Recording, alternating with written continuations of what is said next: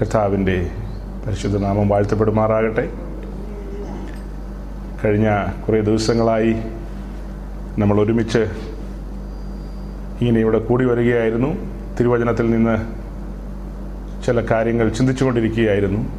ദൈവത്തിന്റെ പരിശുദ്ധാത്മാവ് വിവിധ നിലകളിൽ നമ്മളോട് സംസാരിച്ചു കൊണ്ടിരിക്കുകയായിരുന്നു കഴിഞ്ഞ രാത്രിയിൽ നമ്മുടെ പല പ്രിയപ്പെട്ടവരും കടന്നു വന്നിരുന്നില്ല. കാരണം അവരെല്ലാം ആയിരിക്കുന്നിടങ്ങളിൽ കൂട്ടായ്മകൾ ഉണ്ടായിരുന്നതുകൊണ്ട് പലർക്കും വരുവാൻ സാധിച്ചില്ല. എന്നാൽ ഇന്ന് രാത്രി വീണ്ടും നമ്മൾ ചെറിയ ആട്ടിൻകൂട്ടം ഒരുമിച്ച് കൂടിയിരിക്കുകയാണ്. കഴിഞ്ഞ ദിവസങ്ങളിൽ പറഞ്ഞ കാര്യങ്ങളുടെ തന്നെ തുടർച്ച പറഞ്ഞങ്ങ് അവസാനിപ്പിക്കാം ഇന്ന് രാത്രിയും. കഴിഞ്ഞ രാത്രിയിൽ നമ്മൾ വളരെ ലേറ്റായിട്ടാണ് തുടങ്ങിയത്. ഇന്ന് അത്രയും അങ്ങോട്ട് മുന്നോട്ട് പോയിട്ടില്ല. കഴിഞ്ഞ രാത്രിയിൽ വന്നപ്പോൾ എന്റെ ചിന്ത ശരിയാണെങ്കിൽ പകലത്തെ അധ്വാനം ഭയങ്കരം. അധ്വാനം എല്ലാം കഴിഞ്ഞ് വരുമ്പോൾ ക്ഷീണം ഭയങ്കരമായിട്ടുണ്ടാകും. എനിക്കതെല്ലാം മനസ്സിലാകും. ഞാനൊരു മനുഷ്യനല്ലേ. അപ്പോൾ ആ ക്ഷീണത്തിന്റെ നടുവിലങ്ങ് ഈ പറയുന്ന കാര്യങ്ങളങ്ങ് പിടിച്ചെടുക്കാൻ പറ്റാത്ത നിലയിലങ്ങ് ഒരു ശാരീരികമായ ഒരു ബലഹീനത അല്ലേ?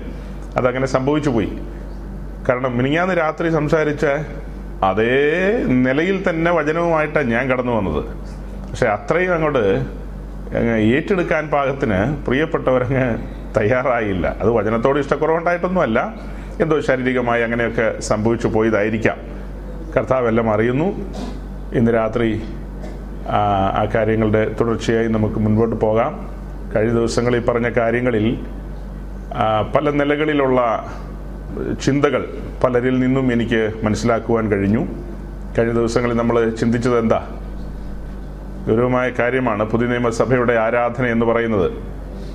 അത് ഓഡിയോ റെക്കോർഡിംഗ് ചെയ്ത് നമ്മൾ പല പ്രിയപ്പെട്ടവർക്കും അയച്ചു കൊടുത്തിട്ടുണ്ട്.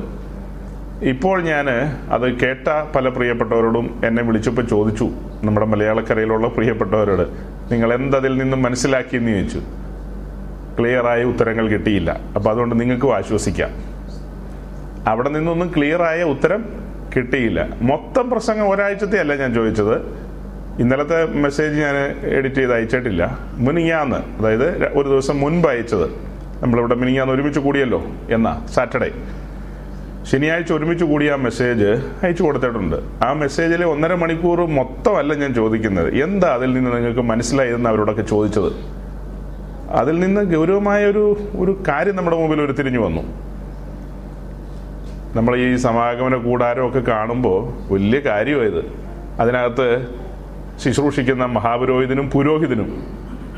അവർ ധരിച്ചിരിക്കുന്ന വസ്ത്രം. അത് വിലയേറിയ വസ്ത്രമല്ലേ? വിലയേറിയ വസ്ത്രം. ഭയങ്കര അലങ്കാരങ്ങളാലുള്ള വിലയേറിയ വസ്ത്രം. അത് കാണിക്കുന്നത് ആ പൗരോഹിത്യം വിലയേറിയതാണ്. ഇസ്രായേലിന്റെ നടുവിൽ ഒരു ഗോത്രം ആ ഗോത്രത്തിലെ ഒരു കുടുംബം ആ കുടുംബത്തിന് ലഭിച്ചിരിക്കുന്ന അതിവിശിഷ്ടമായ ഒരു പദവി. അത്ര ഗൗരവതരമായ കാര്യം ആ പൗരോഹിത്യം. അങ്ങനെയെങ്കിൽ പുതുനിയമ പൗരോഹിത്യം അതിന്റെ എത്ര ഇരട്ടി ഗൗരവമായിരിക്കും? അതല്ലേ നമുക്ക് വചനത്തിലൂടെ ലഭിക്കുന്ന സൂചന. പൗരോഹിത്യം വലുവനായ ദൈവത്താൽ ലഭിക്കപ്പെടുന്നതാണ് പൗരോഹിത്യം. ആ പൗരോഹിത്യം അഹ്റോനെ കുറിച്ച് പറയുന്നത്? അഹ്റോനെ പോലെ ദൈവം വിളിക്കുന്നവനല്ലാതെ ആരും സ്വതവേ ആ ശുശ്രൂഷ ഏറ്റെടുക്കുന്നില്ല. തന്നെ പോയി ഒരാൾക്ക് അങ്ങനെ ആകാൻ പറ്റില്ല. ആകാൻ പറ്റുമോ ഒരാൾ സ്വയം ഞാൻ ഇന്നു മുതൽ ഇങ്ങനെയാണെന്ന് പറഞ്ഞ ഒക്കത്തില്ല. അങ്ങനെ ഒരു പുള്ളി പറഞ്ഞായിരുന്നു പേര് കോരഹ്. പുള്ളി എവിടെ ചെന്നു? കോരഹ് എന്ന് കേട്ടിട്ടില്ലേ? ഭൂമി വാവളർന്ന് താഴെ പോയി. അപ്പോൾ ദൈവം വിളിക്കണം. ദൈവം വിളിച്ചെങ്കിലേ ആ കാര്യം നടക്കത്തുള്ളൂ. പുതിയ നിയമത്തിൽ നമ്മൾ ചിന്തിച്ചു വന്നപ്പോൾ നമ്മെ രാജാക്കന്മാരും പുരോഹിതന്മാരുമായിട്ട് വിളിച്ചിരിക്കുകയാണ്. അഹ്രവന്യ പൗരോഹിത്യം കീറിക്കളഞ്ഞുകൊണ്ട് മൽക്കി സദൈക്കിന്റെ ക്രമപ്രകാരം ഒരു പുതിയ പൗരോഹിത്യം പുതിയ നിലയിൽ നമ്മെ പുതിയ നിയമസഭയാം ആലയത്തിലേക്ക് കൊണ്ടുവന്നിരിക്കുകയാണ്. അനേകർക്ക് ഇതിന്റെ ആഴം മനസ്സിലാകുന്നില്ല. നമ്മൾ ഏതാണ്ട് കല്യാണം നടക്കാത്തത് കൊണ്ടോ അല്ലെങ്കിൽ എന്നാ ജോലി കിട്ടാത്തത് കൊണ്ടോ ക്യാൻസർ മാറാൻ വേണ്ടിയിട്ടോ ഒന്നും വന്നവരല്ല ഇതിനകത്ത്. അങ്ങനെയാണോ? അങ്ങനെയാണെങ്കിലും അല്ലെന്നങ്ങ് പറഞ്ഞേരെ. ആ അതൊക്കെ നമുക്ക് ആവശ്യമാണ് ഇതൊക്കെ പറയുന്നതെല്ലാം ആവശ്യമുള്ള കാര്യം. രോഗിയായിട്ടിരിക്കുന്ന ഒരാൾക്ക് കർത്താവ് സൗഖ്യം കൊടുക്കാന്ന് പറഞ്ഞാൽ വേണ്ടാന്ന് പറയാൻ പറ്റുമോ അത് കിട്ടിക്കോട്ടെ. അതിന്റെ പേരിൽ ദൈവരാജ്യത്തിൽ പ്രവേശനമില്ല. രോഗസൗഖ്യത്തിന്റെ പേരിലോ മറ്റെന്തെങ്കിലും വിടുതലുകൾ അതിന്റെ പേരിൽ ഒരാൾക്കും ദൈവരാജ്യത്തിൽ പ്രവേശനം ലഭിക്കില്ല. അത് എവിടത്തുകാരൻ പറഞ്ഞാലും കൊള്ളാം എവിടത്തുകാരി പറഞ്ഞാലും കൊള്ളാം. അങ്ങനെ ഒരു പ്രവേശനം ലഭിക്കില്ല. ദൈവരാജ്യത്തിൽ പ്രവേശനം ലഭിക്കണമെങ്കിൽ സുവിശേഷം കൈക്കൊള്ളണം. കാരണം സുവിശേഷത്തിനകത്താണ് ജീവൻ ഇരിക്കുന്നത്. ആ ജീവൻ അതിനകത്ത് ആ ജീവന് പറയുന്നതാണ് നിത്യജീവൻ. ആ ജീവൻ നമ്മിലേക്ക് വരുമ്പോൾ നമ്മിലുള്ള മരണം മാറിപ്പോകും. നമ്മിൽ അതുവരെ എന്താ ഉള്ളത്? മരണമാണ്. ആ മരണം മാറിപ്പോയി കഴിഞ്ഞ് തലസ്ഥാനത്ത് എന്ത് വരും? ജീവൻ വരും. ആ ജീവനെ വിളിക്കുന്നതാണ് നിത്യജീവൻ. അതായത് ഉതിർന്നു പോകുന്നില്ല എന്നുള്ളത് കൊണ്ടാണ് നിത്യം എന്ന വാക്ക് ഉപയോഗിക്കുന്നത്. നമ്മിൽ വന്നിരിക്കുന്ന ആ- ജീവൻ ആത്മീക ജീവൻ അത് ഉതിർന്നു പോകുന്നില്ല നിത്യജീവനാണ്. അങ്ങനെ ആ നിത്യജീവൻ പ്രാപിക്കണമെങ്കിൽ സുവിശേഷം ഗ്രഹിക്കണം. സുവിശേഷം ഏതെങ്കിലും രീതിയിൽ തന്നെ വായിക്കുവോ? വേറെ ഏതെങ്കിലും രീതിയിലോ? പരിശുദ്ധാത്മാവ് നമുക്ക് ബോധ്യം തരണം ആ കാര്യത്തിൽ. ആ ബോധ്യം തരുമ്പോഴാണ് നാം ദൈവരാജ്യത്തിൽ വരുന്നത്. ആ വിഷയത്തിൽ നമ്മുടെ ഇടയിൽ വലിയ തെറ്റിദ്ധാരണയുണ്ട്. ആ വിഷയത്തിൽ. ഇപ്പൊ ഞാൻ പറഞ്ഞത് സുവിശേഷം കേട്ട് അകത്ത് വന്നവർക്ക് എന്ത് ലഭിക്കുന്നു എന്നാ? ജീവൻ ലഭിക്കുന്നു.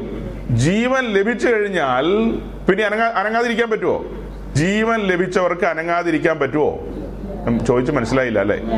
ജീവൻ വന്നാൽ പിന്നെ ചലിക്കോ ഇല്ലയോ എന്നാ ചോദിക്കുന്നത്? ജീവൻ വന്നാൽ ചലിക്കുന്ന പ്രാണികളുണ്ടാകും.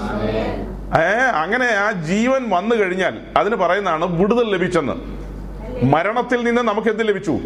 വിടുതൽ ലഭിച്ചു. ആ മരണത്തിൽ തുടരുകയായിരുന്നെങ്കിൽ അത് പോകുന്ന സ്ഥലം അധമപാതാളം. അധമപാതാളത്തിൽ നിന്ന് ചെല്ലുന്ന സ്ഥലം വെള്ളസിംഹാസനം. അവിടെ നിന്ന് പിന്നെ എറിയുന്ന സ്ഥലം തീപ്പൊയ്ക. അപ്പൊ വിടുതൽ മനസ്സിലായോ? എന്തൊരു വലിയ വിടുതലാ കിട്ടിയത്. അങ്ങനെ വിടുവിക്കപ്പെട്ടവരോടുള്ള ബന്ധത്തിലെ വാക്യമാണ് നീതിമാന്മാരുടെ കൂടാരത്തിൽ ജയത്തിന്റെയും ഉല്ലാസത്തിന്റെയും ഘോഷമുണ്ട്. ഈ കാണുന്ന കൂടാരത്തിന് തുല്യമായ കൂടാരമാണ് ഈ കൂടാരം. ദൈവം നീതീകരിച്ച് നിർത്തിയിരിക്കുകയാണ് എന്നെ. അടുത്തപടി അവൻ എന്നെ തന്റെ കൂടാരമാക്കി. ഭൗമഭവനമാകുന്ന ഈ കൂടാരത്തിൽ വലിയവനായ ദൈവം തന്റെ തേജസ്സിൽ ഇറങ്ങി നിൽക്കുകയാണ്. അവിടെ ഇറങ്ങി നിൽക്കുന്ന കണ്ടില്ലേ? അന്ന് പണ്ട്. ആ പണ്ട് ഇറങ്ങിയ അതേ ദൈവം ഇന്നലെയും ഇന്നും എന്നേക്കും അനന്യനാണെന്ന് പറഞ്ഞ അതേ ദൈവം ഇറങ്ങി നിൽക്കുകയാണ്. ആ നിൽക്കുന്ന നിപ്പിൽ എനിക്ക് തിരുവചന സത്യങ്ങൾ ബോധ്യം വരികയാണ്. ബോധ്യം തരുന്നത് പരിശുദ്ധാത്മാവ്. പരിശുദ്ധാത്മാവ് തരുന്ന ബോധ്യം എന്താ? ഇസ്രായേലിന്റെ ദൈവ സ്തുതികളിൽ മേൽ വസിക്കുന്നവനാ. അവന്റെ സന്നിധിയിൽ വന്ന് ചില സമയത്ത് വചനത്തിൽ പറയുന്നുണ്ട് മൗനമായിരിക്കാൻ. മൗനമായിരിക്കാൻ പറയുമ്പോൾ എന്ത് ചെയ്യണം? മൗനമായിരിക്കണം. ആ മൗനത്തെങ്കിൽ എന്ത് സംഭവിക്കും? ധ്യാനം സംഭവിക്കും. ധ്യാനത്തെങ്കിൽ എന്ത് സംഭവിക്കും? തീ കത്തും. അപ്പോൾ എന്ത് ചെയ്യും? ആ അങ്ങനെയൊക്കെ അതിന്റെ അത് പറഞ്ഞു വരണം. ഇങ്ങനെ പുതിയ നിയമത്തിന്റെ ആരാധനയുടെ രീതിയാണ് നമുക്ക് പറഞ്ഞു വരാനുള്ളത്. ഈ കൂട്ടത്തിലുള്ള ഒരു വാക്കാണ് നമ്മുടെ ഇടയിൽ പൊതുവിൽ പറയുന്ന ഒരു വാക്കാണ് ആരാധിക്കുമ്പോൾ വിടുതൽ. പിന്നെ എന്നാ? ആരാധിക്കുമ്പോൾ ബന്ധനം അഴിയും ആ ഒരു പാട്ടുണ്ടല്ലോ?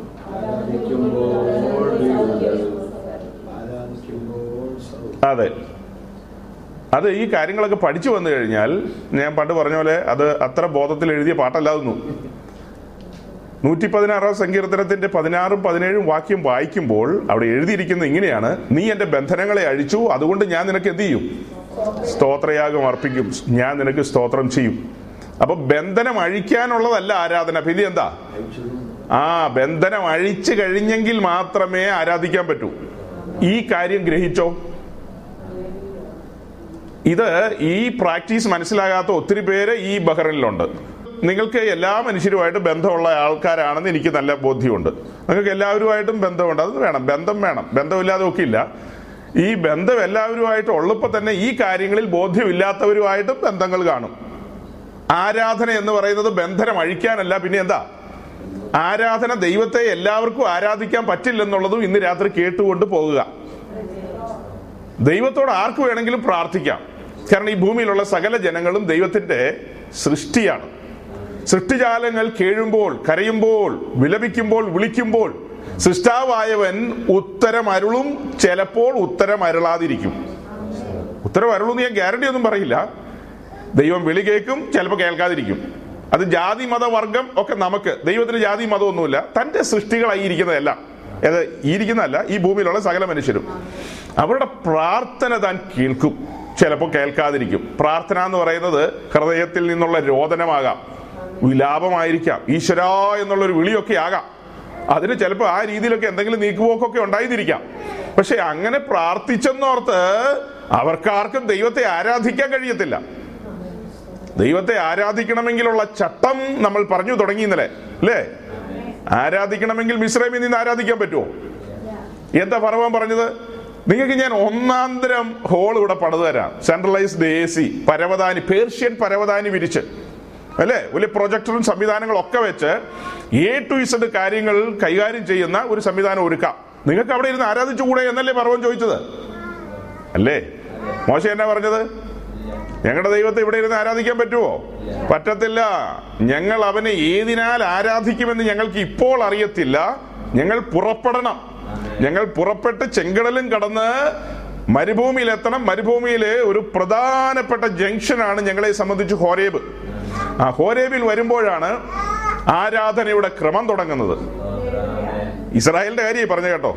ഇസ്രായേലിന്റെ കാര്യം. ഇസ്രായേൽ വിട്ടു ചെങ്കടൽ കടന്ന് മരുഭൂമിയിലൂടെ മുൻപോട്ട് നടന്നു വന്ന് ഹോരേബിൽ എത്തുമ്പോൾ അവരുടെ ജീവിതത്തിൽ ഒരു മെയിൻ ജംഗ്ഷനാണ് അതിപ്രധാ അതീവ പ്രാധാന്യമുള്ള ഒരു ജംഗ്ഷൻ അവിടെ വെച്ചാണ് അവർക്ക് ആരാധനയുടെ ഇടം സമാഗമന കൂടാരത്തിന്റെ ഡീറ്റെയിൽസ് കൊടുത്തു.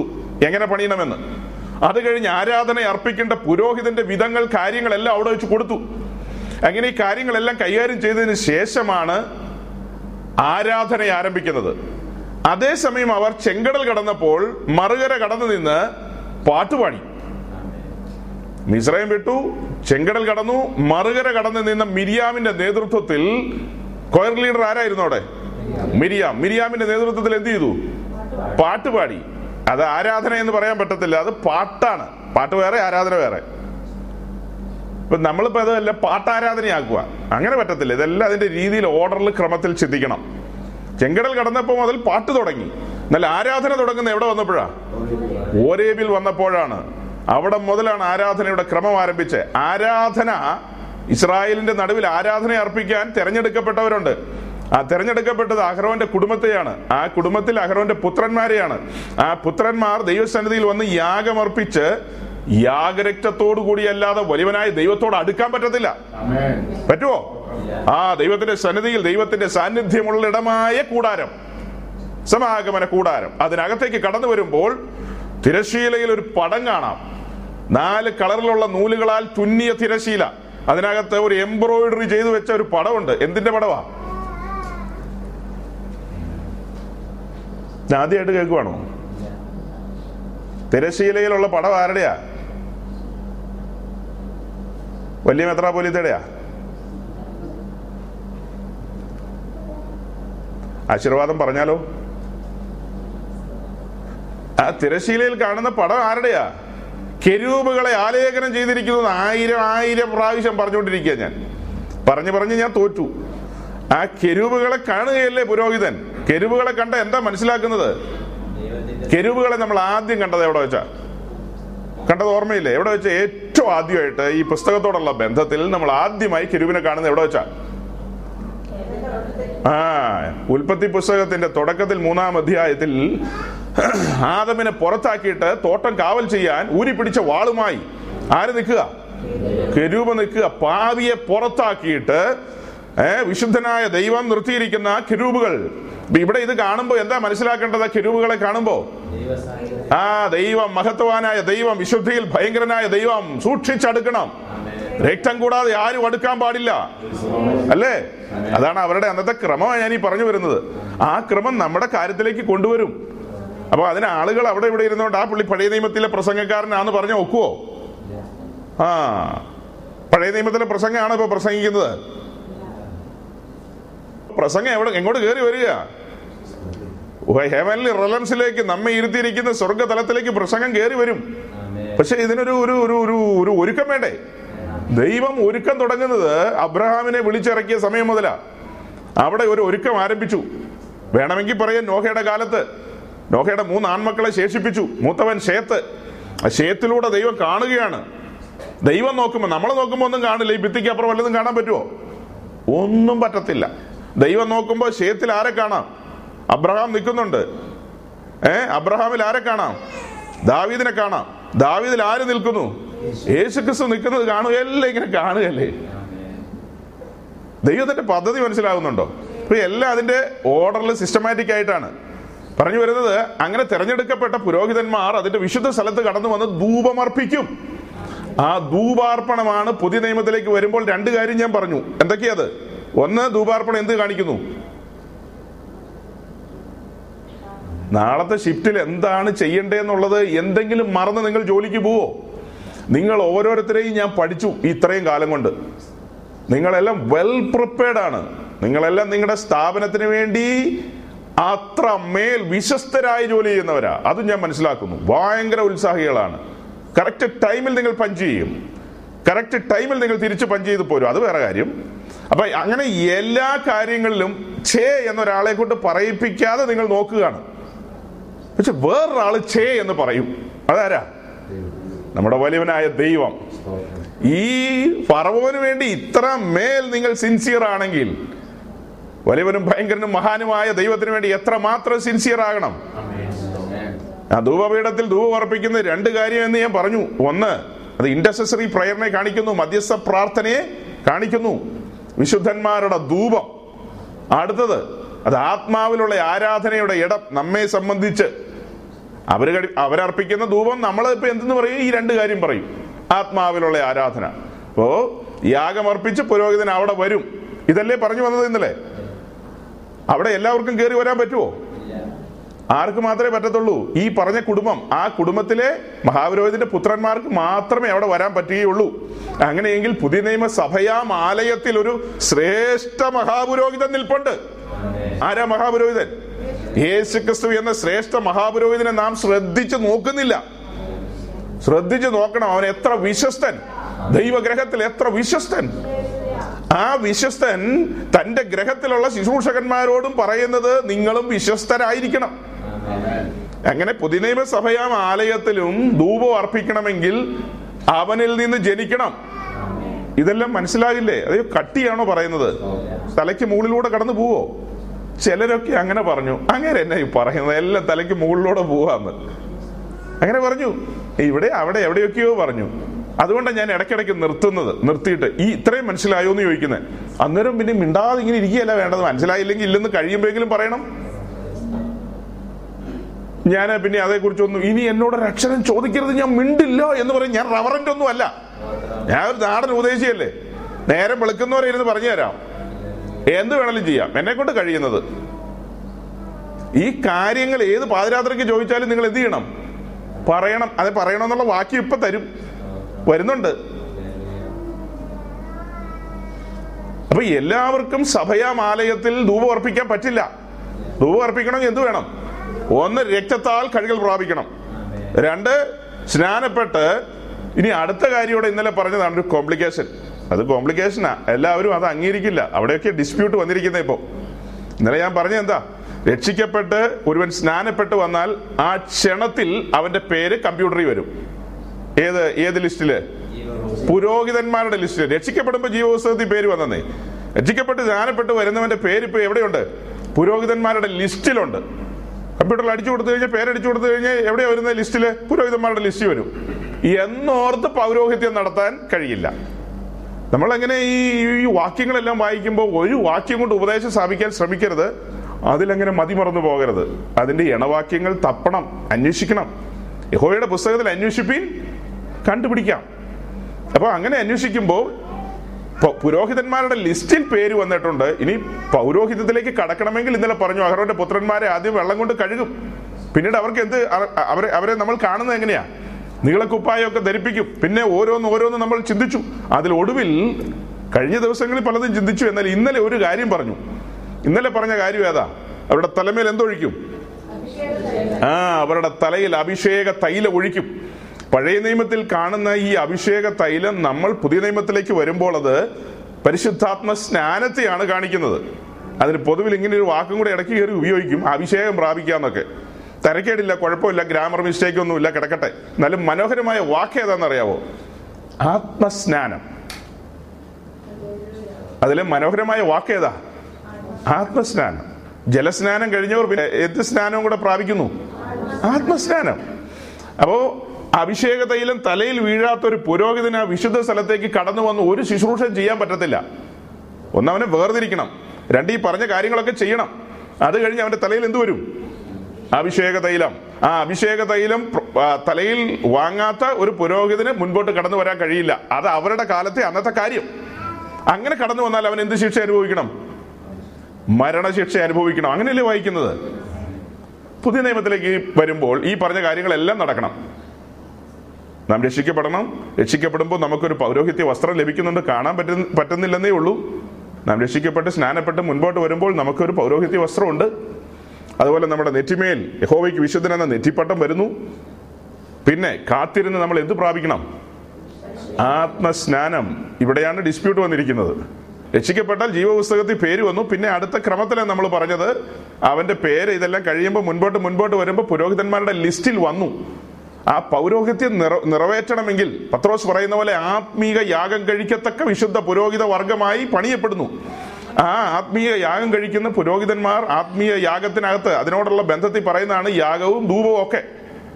അങ്ങനെ വിശുദ്ധ സ്ഥലത്തേക്ക് കടന്ന് അവർ പോകുന്നത് നമ്മെ സംബന്ധിച്ച് ആ വിശുദ്ധ സ്ഥലം എന്ന് പറയുന്നത് ഇതാണ് കൂടാരം. ഈ കൂടാരത്തിലെ വിശുദ്ധ സ്ഥലത്തിന് വേറൊരു പേര് ഞാൻ പറഞ്ഞു യഹോവയുടെ സന്നിധി ദൈവത്തിന്റെ സാന്നിധ്യമുള്ളിടം അങ്ങനെയെങ്കിൽ ഈ കൂടാരത്തിൽ നമ്മൾ എന്തനുഭവിക്കും ദൈവ സാന്നിധ്യം അനുഭവിക്കും. ആ ദൈവ സാന്നിധ്യത്തിന്റെ നടുവിൽ ഇരുന്നു കൊണ്ടാണ് മഹത്വാനായ ദൈവത്തെ നാം ആത്മ കണ്ണുകളാൽ ദർശിക്കുകയാണ്. ആത്മ കണ്ണുകളാൽ ദർശിച്ച് വലിയവനും ഭയങ്കരനുമായ ദൈവത്തെ തേജോമയനായ ദൈവത്തെ നാം പുകഴ്ത്തി തുടങ്ങുകയാണ്. പുകഴ്ത്തും. അവന് വാഴ്ത്തിപ്പാടും. ഇസ്രായേൽ വാഴ്ത്തിപ്പാടുകയല്ലേ? ഹോവ നല്ലവനല്ലോ എന്ന് പറഞ്ഞ് അവർ വാഴ്ത്തിപ്പാടുകയാണ്. അങ്ങനെയെങ്കിൽ നമുക്ക് അതിലപ്പുറം വാഴ്ത്തിപ്പാടാനില്ലേ?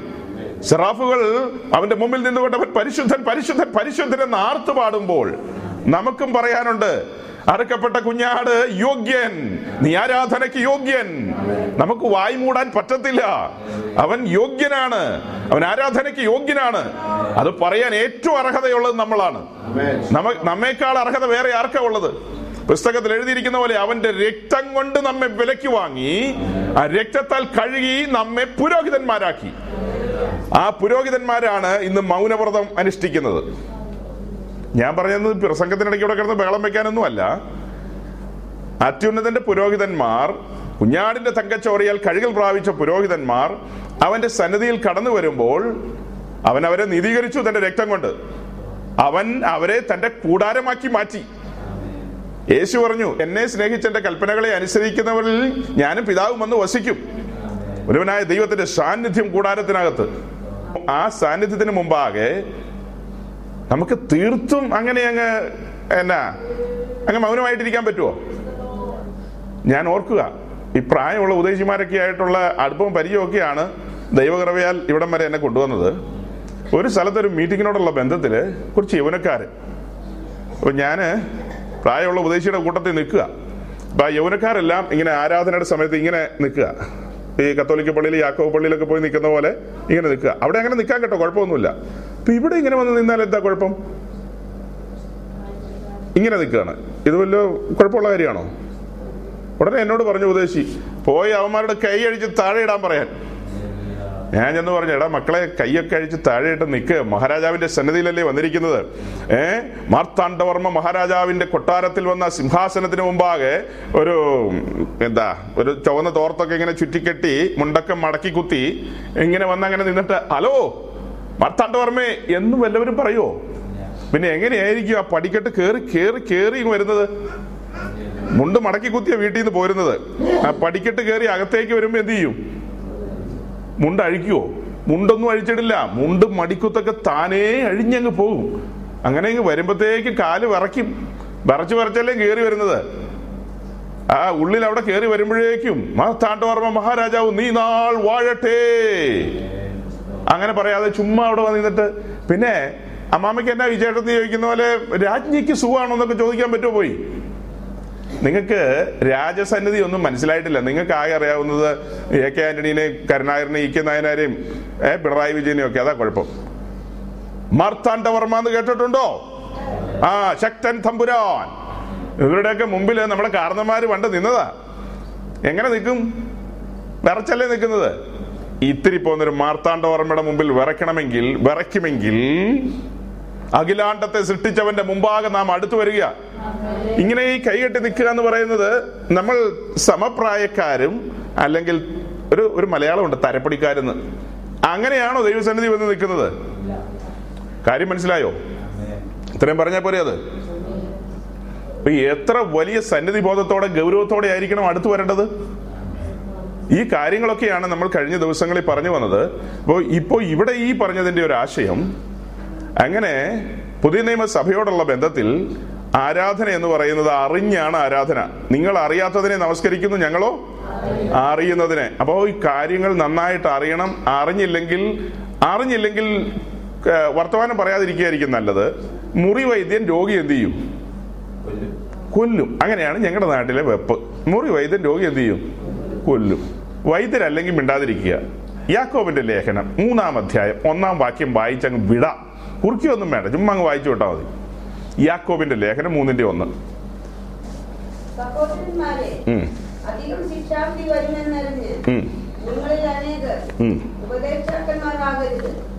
അപ്പൊ നമ്മൾ കഴിഞ്ഞ കൊല്ലം പഠിച്ചത് എബ്രായ ലേഖനമല്ലേ?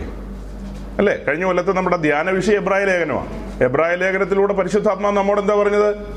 കാലം നോക്കിയാൽ അയ്യോ നിങ്ങളെല്ലാം ഉദയത്താക്കന്മാരാകണമെന്ന് ഇപ്പൊ എന്നാ പറയുന്നത് അധികം ശിക്ഷാവിധി വരും എന്നറിഞ്ഞ് നിങ്ങളിൽ അനേകർ ഉപദേഷ്ടാക്കന്മാരാകരുത്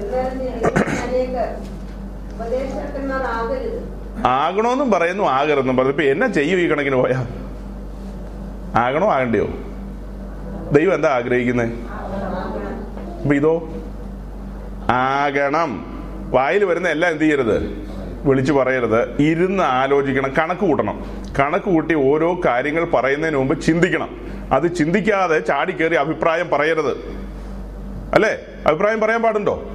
അപ്പൊ പുതിയ നിയമസഭയുടെ ആരാധന അത് കാര്യങ്ങളെ അറിയണം നമ്മൾ. അറിഞ്ഞ് അതിന്റെ ഓർഡറിലായിരിക്കണം. അതിന് കഴിഞ്ഞ ദിവസങ്ങൾ മുതൽ നമ്മൾ പറയുകയാണ് ഒന്ന് ആരാധനയ്ക്ക് നാം ദൈവസന്നിധി വരുമ്പോൾ യാഗാർപ്പണമുണ്ട് ധൂപാർപ്പണമുണ്ട്. യാഗാർപ്പണത്തിന് കടന്നു വരുന്ന പുരോഹിതൻ അവൻ കൊണ്ടുവരുന്ന യാഗമൃഗത്തെ നോക്കണം. നന്നായി നോക്കണം. നോക്കിക്കൊണ്ട് വേണ്ടേ വരാൻ? ആ ഭാഗങ്ങളെല്ലാം പിടികിട്ടിയില്ലേ? വീട്ടിൽ വെച്ച് നോക്കണം കൊണ്ടുവന്നിട്ട് നോക്കണം അതിനെ അറുത്ത് പിന്നെ ചെയ്യേണ്ട കാര്യങ്ങളെല്ലാം ചെയ്ത് കഴുകി വെള്ളത്തിൽ കഴുകി അത് ഖണ്ഡം ഖണ്ഡമായി നുറുക്കി ഇതെല്ലാം വെക്കുന്ന കാര്യങ്ങളെല്ലാം നമ്മൾ നോക്കി. അതിൽ ജനറൽ ആയിട്ട് ഇത്രേ പറയാനുള്ളൂ. നീ കൊണ്ടുവരുന്ന യാഗമൃഗത്തെ വളരെ ശ്രദ്ധയോടുകൂടി കൊണ്ടുവരണം. ഇത് ദേശാധിപതിക്കല്ല കൊണ്ടുവരുന്നത്. ഇത് ആരുടെ സന്നിധിയിലേക്കാണ് വരുന്നതെന്നുള്ള ബോധ്യത്തിൽ വേണം യാഗമൃഗത്തെ കൊണ്ടുവരാൻ. രണ്ട് ഇത് അർപ്പിക്കാൻ വരുന്ന പുരോഹിതന്റെ കാര്യം നോക്കിയത്. ആ പുരോഹിതൻ അതീവ സൂക്ഷ്മതയോടെ വരണം. അങ്ങനെയല്ലേ ചിന്തിച്ചത്? അതീവ സൂക്ഷ്മതയോടെ വരണം. ഈ കാര്യങ്ങളൊക്കെ നമുക്ക് മത്തായുടെ സുവിശേഷം മുതൽ വെളിപ്പാട് വരെ വായിച്ചാൽ മനസ്സിലാകുമോ പറഞ്ഞേ? മത്തായി മുതൽ വെളിപ്പാട് വരെ വായിച്ചു കഴിഞ്ഞാൽ ഇപ്പൊ ഈ പറഞ്ഞ കാര്യത്തിന്റെ ഗൗരവം പിടികിട്ടുവോ? ഈ ദൈവത്തെ ആഴത്തിൽ മനസ്സിലാവുമോ ആ ദൈവത്തിന്റെ സ്വഭാവം എങ്ങനെ മനസ്സിലാവും? അത് മനസ്സിലാവണമെങ്കിൽ എവിടെ ഇറങ്ങി വരണം? ഈ കാര്യങ്ങളിൽ ഇറങ്ങി വരണ്ടേ? ഈ പുസ്തകം തുറന്നു നോക്കുമ്പോൾ ഇതിനകത്തെ ആരാധനാ മുറിയാണ് ലേവിയ പുസ്തകം. അത് ഒരു ശുശ്രൂഷകൻ അറിഞ്ഞില്ലെങ്കിൽ അവൻ ശുശ്രൂഷയിൽ ഹൺഡ്രഡ് പെർസെന്റ് പരാജിതനാണ്. ഇപ്പൊ അതിനൊന്നും ഉപവാസം വെച്ച് ആലോചിക്കണ്ട. അവൻ പരാജിതനായിരിക്കും. ആ കാര്യങ്ങൾ തറവായി മനസ്സിലാക്കണം. താനും തന്നോട് കൂടെയുള്ള ആളുകളും ആരെയാ സേവിക്കുന്നത് എന്ന് തിരിച്ചറിയണം. അത് തിരിച്ചറിയാതെയാണ് കാര്യങ്ങളെങ്കിൽ അവിടെ കത്തുന്ന അഗ്നി വേറെ അഗ്നിയായിരിക്കും. അഥവാ അന്യാഗ്നി ആയിരിക്കും പിന്നെ കത്തുന്നത്. അത്ര സൂക്ഷ്മത ഈ കാര്യങ്ങളിൽ പുരോഹിതന്മാർക്ക് വേണം. അപ്പം യാഗമൃഗത്തെ ശ്രദ്ധിക്കുന്നു. നാം ശ്രദ്ധിച്ചു. നാം ശ്രദ്ധിച്ചു അല്ലേ? നമ്മളല്ലേ ശ്രദ്ധിച്ചത്? അത് കഴിഞ്ഞ് പുരോഹിതനെ നമ്മൾ ശ്രദ്ധിച്ചു. ഈ രണ്ട് കാര്യം വളരെ ക്ലിയർ ആയിരിക്കണം. അത് രണ്ട് ക്ലിയർ അല്ലെങ്കിൽ ഒരു അപകടം കിടപ്പുണ്ട്. അത് പറഞ്ഞ് മുന്നോട്ട് വരണം. ആ അപകടം എന്ന് പറയുന്നത് കായിന്റെ കാര്യമാണ് കായിൻ യാഗം അർപ്പിച്ചില്ലേ? അതിനെന്താ പുസ്തകത്തിൽ എഴുതിയിരിക്കുന്നത് അവന്റെ യാഗത്തിൽ പ്രസാദിച്ചോ? പക്ഷെ അത് എങ്ങനെ എഴുതിയിരിക്കുന്നല്ലേ? ആ വാക്യം? കായിനിലും അവന്റെ യാഗത്തിലും യാഗത്തിന്റെ കുറവ് അതൊരു വശം. യാഗം കൊണ്ടുവന്ന യാഗം അത്ര ക്ലിയർ അല്ല. അത് ആദ്യം അതിനൊരു മാർക്ക് ഇൻഡു ഇട്ടേക്കാം. അത് കഴിഞ്ഞിട്ട് രണ്ടാമത്തെ ഇൻഡു ഇടണേ എവിടെയാ? കൊണ്ടുവന്ന പുള്ളിയുടെ നേരെയും ഒരു ഇൻഡു ഇടണം. ചുവന്ന മഷിക്ക് ഇടേണ്ടി വരും. അതിനുള്ള വാക്യങ്ങൾ ഇനി വേറെ വരും. ഇസ്രായേലിനോടുള്ള ബന്ധത്തിൽ. അപ്പൊ യാഗം കൊണ്ടുവന്ന വ്യക്തി ക്ലിയർ ആകണം. രണ്ട് യാഗവസ്തുവും ക്ലിയർ ആകണം. ഇത് രണ്ടും ക്ലിയർ അല്ലെങ്കിൽ ആരും പ്രസാദിക്കില്ല. ദൈവം പ്രസാദിക്കില്ല. ദൈവപ്രസാദം വേണോ? ദൈവം എന്തു പറഞ്ഞിട്ടുണ്ടോ അങ്ങനെ തന്നെ ചെയ്യണം. ഒരു മില്ലി മീറ്റർ മാറ്റാൻ പറ്റില്ല. മാറ്റാൻ പറ്റുമെന്ന് വായിച്ചു നോക്ക്. എവിടെയാ? ലേവിയ പുസ്തകം ഇരുപത്തിരണ്ടിന്റെ ഒമ്പത് വായിക്ക്. ഇരുപത്തിരണ്ടിന്റെ ഒമ്പത്. ഉം. അവർ എന്റെ പ്രമാണങ്ങളെ നിസ്സാരമാക്കി തങ്ങളുടെ മേൽ പാപം വരുത്തുകയും അതിനാൽ മരിക്കുകയും ചെയ്യാതിരിക്കാൻ അവ പ്രമാണിക്കണം. ഈ ഇരുപത്തിരണ്ടാം അധ്യായം തുടങ്ങുന്നത് അഹ്റോന്റെ പുത്രന്മാരായ പുരോഹിതന്മാരോട് പറയാനുള്ള കാര്യങ്ങളുമായിട്ടാണ് അങ്ങനെയാ തുടങ്ങി വെക്കുന്നത്. പുരോഹിതന്മാരോട് പറയാനുള്ള കാര്യങ്ങളുമായിട്ടാണ് പറഞ്ഞു വെക്കുന്നത്. അഹ്റോന്റെ പുത്രന്മാരോട് എന്താ പറയുന്നത്? ആ. അവരുടെ പ്രമാണങ്ങളെ പ്രമാണങ്ങളെ നിസാരമാക്കിയാൽ കൂടെ എന്ത് വരുന്നു എന്നാ വായിക്കുന്നത് ആ. അപ്പൊ പ്രമാണങ്ങളെ കണ്ണിന്റെ കൃഷ്ണമണി പോലെ എന്ത് ചെയ്യണം? അതെവിടെ എഴുതിയിരിക്കുന്നേ? സദൃശിവാക്യങ്ങൾ ഏഴിന്റെ രണ്ട് വായിച്ചേ. പ്രൊവേർ സെവൻ വേഴ്സ് ടു സദൃശിവാക്യങ്ങൾ ഏഴിന്റെ രണ്ട്. ഉം. ഉം. നിന്റെ കണ്ണിന്റെ കൃഷ്ണമണിയെ പോലെ കാത്തുകൊള്ളുക ആ അപ്പൊ അവരോട് എന്ത് പറയണം? യഹോവയുടെ പ്രമാണങ്ങളെ നിസാരമാക്കരുത്. നിസാരമാക്കിയാൽ നീ ജീവിച്ചിരിക്കില്ല. ജീവിച്ചിരിക്കുവോ? അഹ്റോൻ എത്ര മക്കളാ? ഇപ്പൊ ഒരാൾ പിന്നെ ആരുടെയാ? എന്റെ കർത്താവ്. അങ്ങനെ കേൾക്കാതിരുന്ന നന്നായി. നാല് മക്കളുണ്ട്. നാല് മക്കളെ മൂന്നാക്കിയോ? ഇതാ നിങ്ങളുടെയൊക്കെ കുഴപ്പം. ഒരാളുടെ മക്കളെ പോലും നിങ്ങൾ എണ്ണത്തിൽ കൂട്ടുന്നില്ല. നാലെണ്ണത്തിൽ രണ്ടെണ്ണത്തിന് ഇതൊക്കെ എങ്ങനെയാ മറന്നു പോണേ ദൈവമേ? എന്റെ കർത്താവേ. ഇതെങ്ങനെ മറക്കും? ഇത് വലിയ തട്ട് കിട്ടിയ കേസല്ലേ ഇതെങ്ങനെ മറക്കും നമ്മൾ? നമ്മുടെ മുൻഗാമിയല്ലേ ഈ നാദാബും അബിഹു മൂത്തവൻ രണ്ടെണ്ണം. നമുക്ക് മുമ്പ് വലിയവനായ ദൈവത്തിന്റെ സന്നിധിയിൽ പരിമളധൂപം അർപ്പിക്കാൻ പോയവരല്ലേ അവർ? അല്ലേ? ഇപ്പൊ വായിച്ച വാക്യം എന്താ? അവരോട് എന്താ പറഞ്ഞു കൊടുക്കേണ്ടത്? ഈ പ്രമാണത്തെ നിസാരമായി കാണല്ലേ. ഇത് നിസാരമായിട്ട് നിങ്ങൾ എന്ത് ചെയ്യരുത്? കാണരുത്. അവർ അവർ നിസാരമാക്കിയോ അതോ ഇല്ലയോ? നിസാരമാക്കി. അവർ അഗ്നിക്ക് പകരം അന്യ അഗ്നി കൊണ്ടുവന്നു. അഗ്നി എവിടെന്നാ കൊണ്ടുവരേണ്ടത്? യാഗപീഠത്തിൽ. യാഗപീഠത്തിൽ കത്തുന്ന അഗ്നിയാണ് എവിടെ കൊണ്ടുവരേണ്ടത്? ധൂപപീഠത്തിൽ കൊണ്ടുവരേണ്ടത്. അതിനു പകരം അവർ ധൂപപീഠത്തിൽ ഏത് അഗ്നി കൊണ്ടുവന്നു? വെളിയിലുള്ള അഗ്നി. ആ കാര്യം കഴിഞ്ഞു കഴിഞ്ഞപ്പോൾ അവരുടെ അവസ്ഥ എന്തായി? രണ്ടുപേരും അവിടെ ഓൺ ദ സ്പോട്ടിൽ തീർന്നു. ഈ വാക്യത്തിന് ഗൗരവം ഉണ്ടോ ഇല്ലയോ? ഗൗരവം ഉണ്ടോ ഇല്ലയോ? രണ്ടെണ്ണം പെടഞ്ഞു വീണത് കാണുമ്പോ നമ്മളിത് എങ്ങനെയാ മറന്നു പോകുന്നേ? നമ്മളിപ്പോ ഇന്ന സ്ഥലത്തേക്കുള്ള വഴി എയർപോർട്ടിലേക്കുള്ള വഴി മറന്നു പോയാലും വേണ്ടില്ല. ഏ? എയർപോർട്ടിലേക്ക് വേറെ എങ്ങോട്ടെങ്കിലും വീട്ടിൽ പോകുന്ന വഴിയാണല്ലോ അത്. അടുത്ത ഫ്ലൈറ്റ് പിടിച്ച് നാട്ടിൽ പോകാലോ ഇതൊന്നും മറന്നു പോയാലും സാരമാക്കണ്ട. ഇത് മറന്നു പോകരുത് അത്യുന്നതിന്റെ സരിതയിൽ വരുമ്പോൾ അവന്റെ പ്രമാണങ്ങളെ നമ്മൾ അതീവ ഗൗരവമായിട്ട് കണക്കാക്കണം. അത് ഗൗരവ ഗൗരവക്കുറവ് നമുക്ക് വന്നാൽ വന്നു കഴിഞ്ഞു. ഓൾ ഓവർ ദ വേൾഡിലെ പെന്തിക്കോസിന് ആ ജാഗ്രത കുറവ് വന്നു കഴിഞ്ഞു. വിശേഷിച്ച് മലയാളി പെന്തിക്കോസിന് അത് ഭയങ്കരമായിട്ട് അതിനെ ബാധിച്ചിരിക്കുകയാണ്. അതിന് നടുവിലായി ഇന്ന് രാത്രി തിരുവചനം വെളിപ്പെടുന്നത്. നീ ജീവിച്ചിരിക്കേണ്ടതിനെന്ന് പറഞ്ഞാൽ നീ ആത്മീയമായി ജീവിച്ചിരിക്കേണ്ടതിന്. മരിക്കുമെന്ന് പറഞ്ഞാൽ നമ്മുടെ കാര്യത്തിൽ ഇവിടെ ചുമ്മാ പെടഞ്ഞു വീഴും മരിക്കുമൊന്നുമില്ല ആരും. ഇവിടെ മരണം എന്നുള്ള വാക്കിന്റെ അർത്ഥം വേർപാടുന്നാണ്. ദൈവമായിട്ടുള്ള ബന്ധത്തിൽ വേർപെട്ടു പോകും എന്ന് പറഞ്ഞാൽ അർത്ഥം ദൈവ സാന്നിധ്യം അനുഭവിക്കാൻ പോകുന്നില്ല. ചുമ്മാ ശബ്ദകോലാകലം മാത്രമായിട്ട് അവസാനിക്കും. ചടങ്ങുകളെല്ലാം ഉണ്ടാകും. മുറ പോലെയായിരിക്കും ചടങ്ങുകൾ. എല്ലാ ചടങ്ങുകളും രണ്ടുപേരും നാലുപേരും ആയിരിക്കും പ്രാർത്ഥിച്ച് ആരംഭിക്കുന്നത്. പാട്ടുകൾ കൊഴിപ്പിച്ച് പാട്ടുകൾ ഉണ്ടാവും എല്ലാ കാര്യങ്ങളും ഉണ്ടാവും പ്രസംഗകര് മൂന്നും നാലും ആയിരിക്കും. പിന്നെ പ്രബോധകര് പ്രബോധകരെ തടഞ്ഞിട്ട് ഇരിക്കാൻ പറ്റില്ല നാട്ടിലൊക്കെ പോയാ. അങ്ങനെ പ്രബോധകര് സാക്ഷ്യക്കാരോ അയ്യോ അവർ ഓരോരുത്തരും പാട്ട് പാടിക്കൊണ്ട് സാക്ഷ്യം പറയുള്ളൂ. പുറത്തോ സാക്ഷ്യ ജീവിതം എന്നാ ഇന്നർ ഗാർമെന്റ്സും ഔട്ടർ ഗാർമെന്റും എങ്ങനെയുള്ളതാ? ആയിരിക്കണോന്ന്. അങ്ങനെയാണോ ഇപ്പോ? രണ്ടും അകത്തും പുറത്തും ഉള്ളത്. പുറത്തുള്ള ജീവിതവും അകത്തുള്ള ജീവിതം സാക്ഷ്യ ജീവിതവും അകത്തെ ജീവിതവും. വെളിയിലുള്ള ജീവിതം ഉണ്ടല്ലോ. ഇങ്ങനെയും ചിന്തിക്ക്. ഔട്ട്സൈഡിൽ സെക്യുലർ വേൾഡിൽ ജാതീയ ലോകത്തെ നമ്മുടെ ജീവിതം. രണ്ട് ദൈവരാജ്യത്തിലെ വിശുദ്ധന്മാരുടെ ഇടയിലുള്ള ജീവിതം. ഈ രണ്ട് ജീവിതത്തിലും കറപുരണ്ടിരിക്കുകയാണ് അല്ലേ? അതിന് നടുവിലല്ലേ ഇന്ന് രാത്രി വചനം വെളിപ്പെട്ടത്? നിങ്ങൾ വചനങ്ങളെ നിങ്ങൾ കൽപ്പനകളെ നിസ്സാരം ആക്കരുത്. നിങ്ങൾ എന്റെ പ്രമാണങ്ങളെ അശേഷം നിസാരമാക്കരുത്. ഇത് അതീവ ഗൗരവമാണ്. പുതിയ നിയമസഭയിലേക്ക് വരുമ്പോൾ പല പ്രിയപ്പെട്ടവരും ധരിച്ചിരിക്കുന്നത് കാരണം നമ്മുടെ നാട്ടിൽ ഒത്തിരി പ്രൈസ് ആൻഡ് വർഷിപ്പും നേരം പോക്കും സർക്കസ് കളിയൊക്കെ ഉള്ളതുകൊണ്ട് ഇതാ ദൈവസഭ എന്നാണ് ആളുകൾ ധരിച്ചിരിക്കുന്നത്. ഇതൊന്നും ദൈവസഭയല്ല വ്യാജങ്ങളാണ് ഇതെല്ലാം. ഇതൊന്നും ദൈവസഭകളല്ല. അവിടുത്തെ ഡാൻസ് ഒന്നും കണ്ടിട്ട് ഇതാ സഭ എന്ന് ധരിക്കരുത്. പഴയ നിയമസഭയിൽ ഇസ്രായേലിന്റെ ആലയങ്ങളിലേക്ക് കടന്നു പോകുമ്പോൾ ജനം വറച്ച അവിടെ കടന്നുപോയത്. ആ ദൈവത്തെ തന്നെയാണ് നമ്മൾ സേവിക്കുന്നത്. ആ ദൈവത്തിന്റെ സന്നിധിയിൽ സൂക്ഷ്മതയോടെ വരണം. ജഡീക സന്തോഷങ്ങളല്ല ദൈവസഭയിൽ ലഭിക്കുന്നത്. ആടി പാടി ആടി തിമിർക്കുക എന്നൊക്കെ പറഞ്ഞു കേട്ടിട്ടുണ്ട്. ദൈവസന്നിധിയിൽ ആടി തിമിർക്കുന്ന സ്ഥലമല്ല ദൈവസഭ. അത് ജഡീക സന്തോഷം ഉളവാക്കുന്ന സ്ഥലമാണ്. അതിന് പറയുന്ന സ്ഥലങ്ങളാണ് ക്ലബുകൾ പിന്നെ എവിടെയാ? ക്ലബ്ബുകൾ കണ്ട ഡിസ്കോ ഡാൻസ് നടക്കുന്ന സ്ഥലങ്ങൾ അവിടെയൊക്കെ പാടി സന്തോഷിക്കും ആൾക്കാർ ആടി സന്തോഷിക്കും. ദൈവസന്നിധിയിൽ അങ്ങനെ അങ്ങനെയുള്ള ഇടമല്ലത്. ഇത് ഒരുക്കത്തോടെ വരികയാണ്. അർപ്പണത്തിന് വരികയാണ്. നാം ദൈവസന്നിധിയിൽ വരുന്നത് എങ്ങനെയാ? അർപ്പണത്തിന് അർപ്പിക്കാൻ. അവൻ മുഖാന്തരം അവനായിട്ടും പിതാവിന്റെ സന്നിധിയിൽ അർപ്പിക്കാനാണ് വരുന്നത്. ഇതിനെല്ലാം പറ്റിയ അപകടം ഏതോ സായിപ്പന്മാരെഴുതിയ പുസ്തകവും അവരുടെ പ്രസംഗമൊക്കെയാ. ഏതോ സായിപ്പ് പറഞ്ഞു ദാവി ഇത് പെട്ടകത്തിന്റെ മുമ്പിൽ കിടന്ന് നൃത്തം ചെയ്തെന്ന്. പുസ്തകത്തിലുണ്ടല്ലോ അല്ലേ? ഇത് പെട്ടകത്തിന്റെ മുമ്പിൽ നൃത്തം ചെയ്തോ? ഓ ജോൺ ബ്രദറെ. ഇല്ലേ? നൃത്തം ചെയ്തോ ഇല്ലയോ? ഷൈജു ബ്രദർ പറ നൃത്തം ചെയ്തോ ഇല്ലയോ? ചെയ്തു. അതുകൊണ്ട് നമ്മൾ എന്ത് ചെയ്യണം?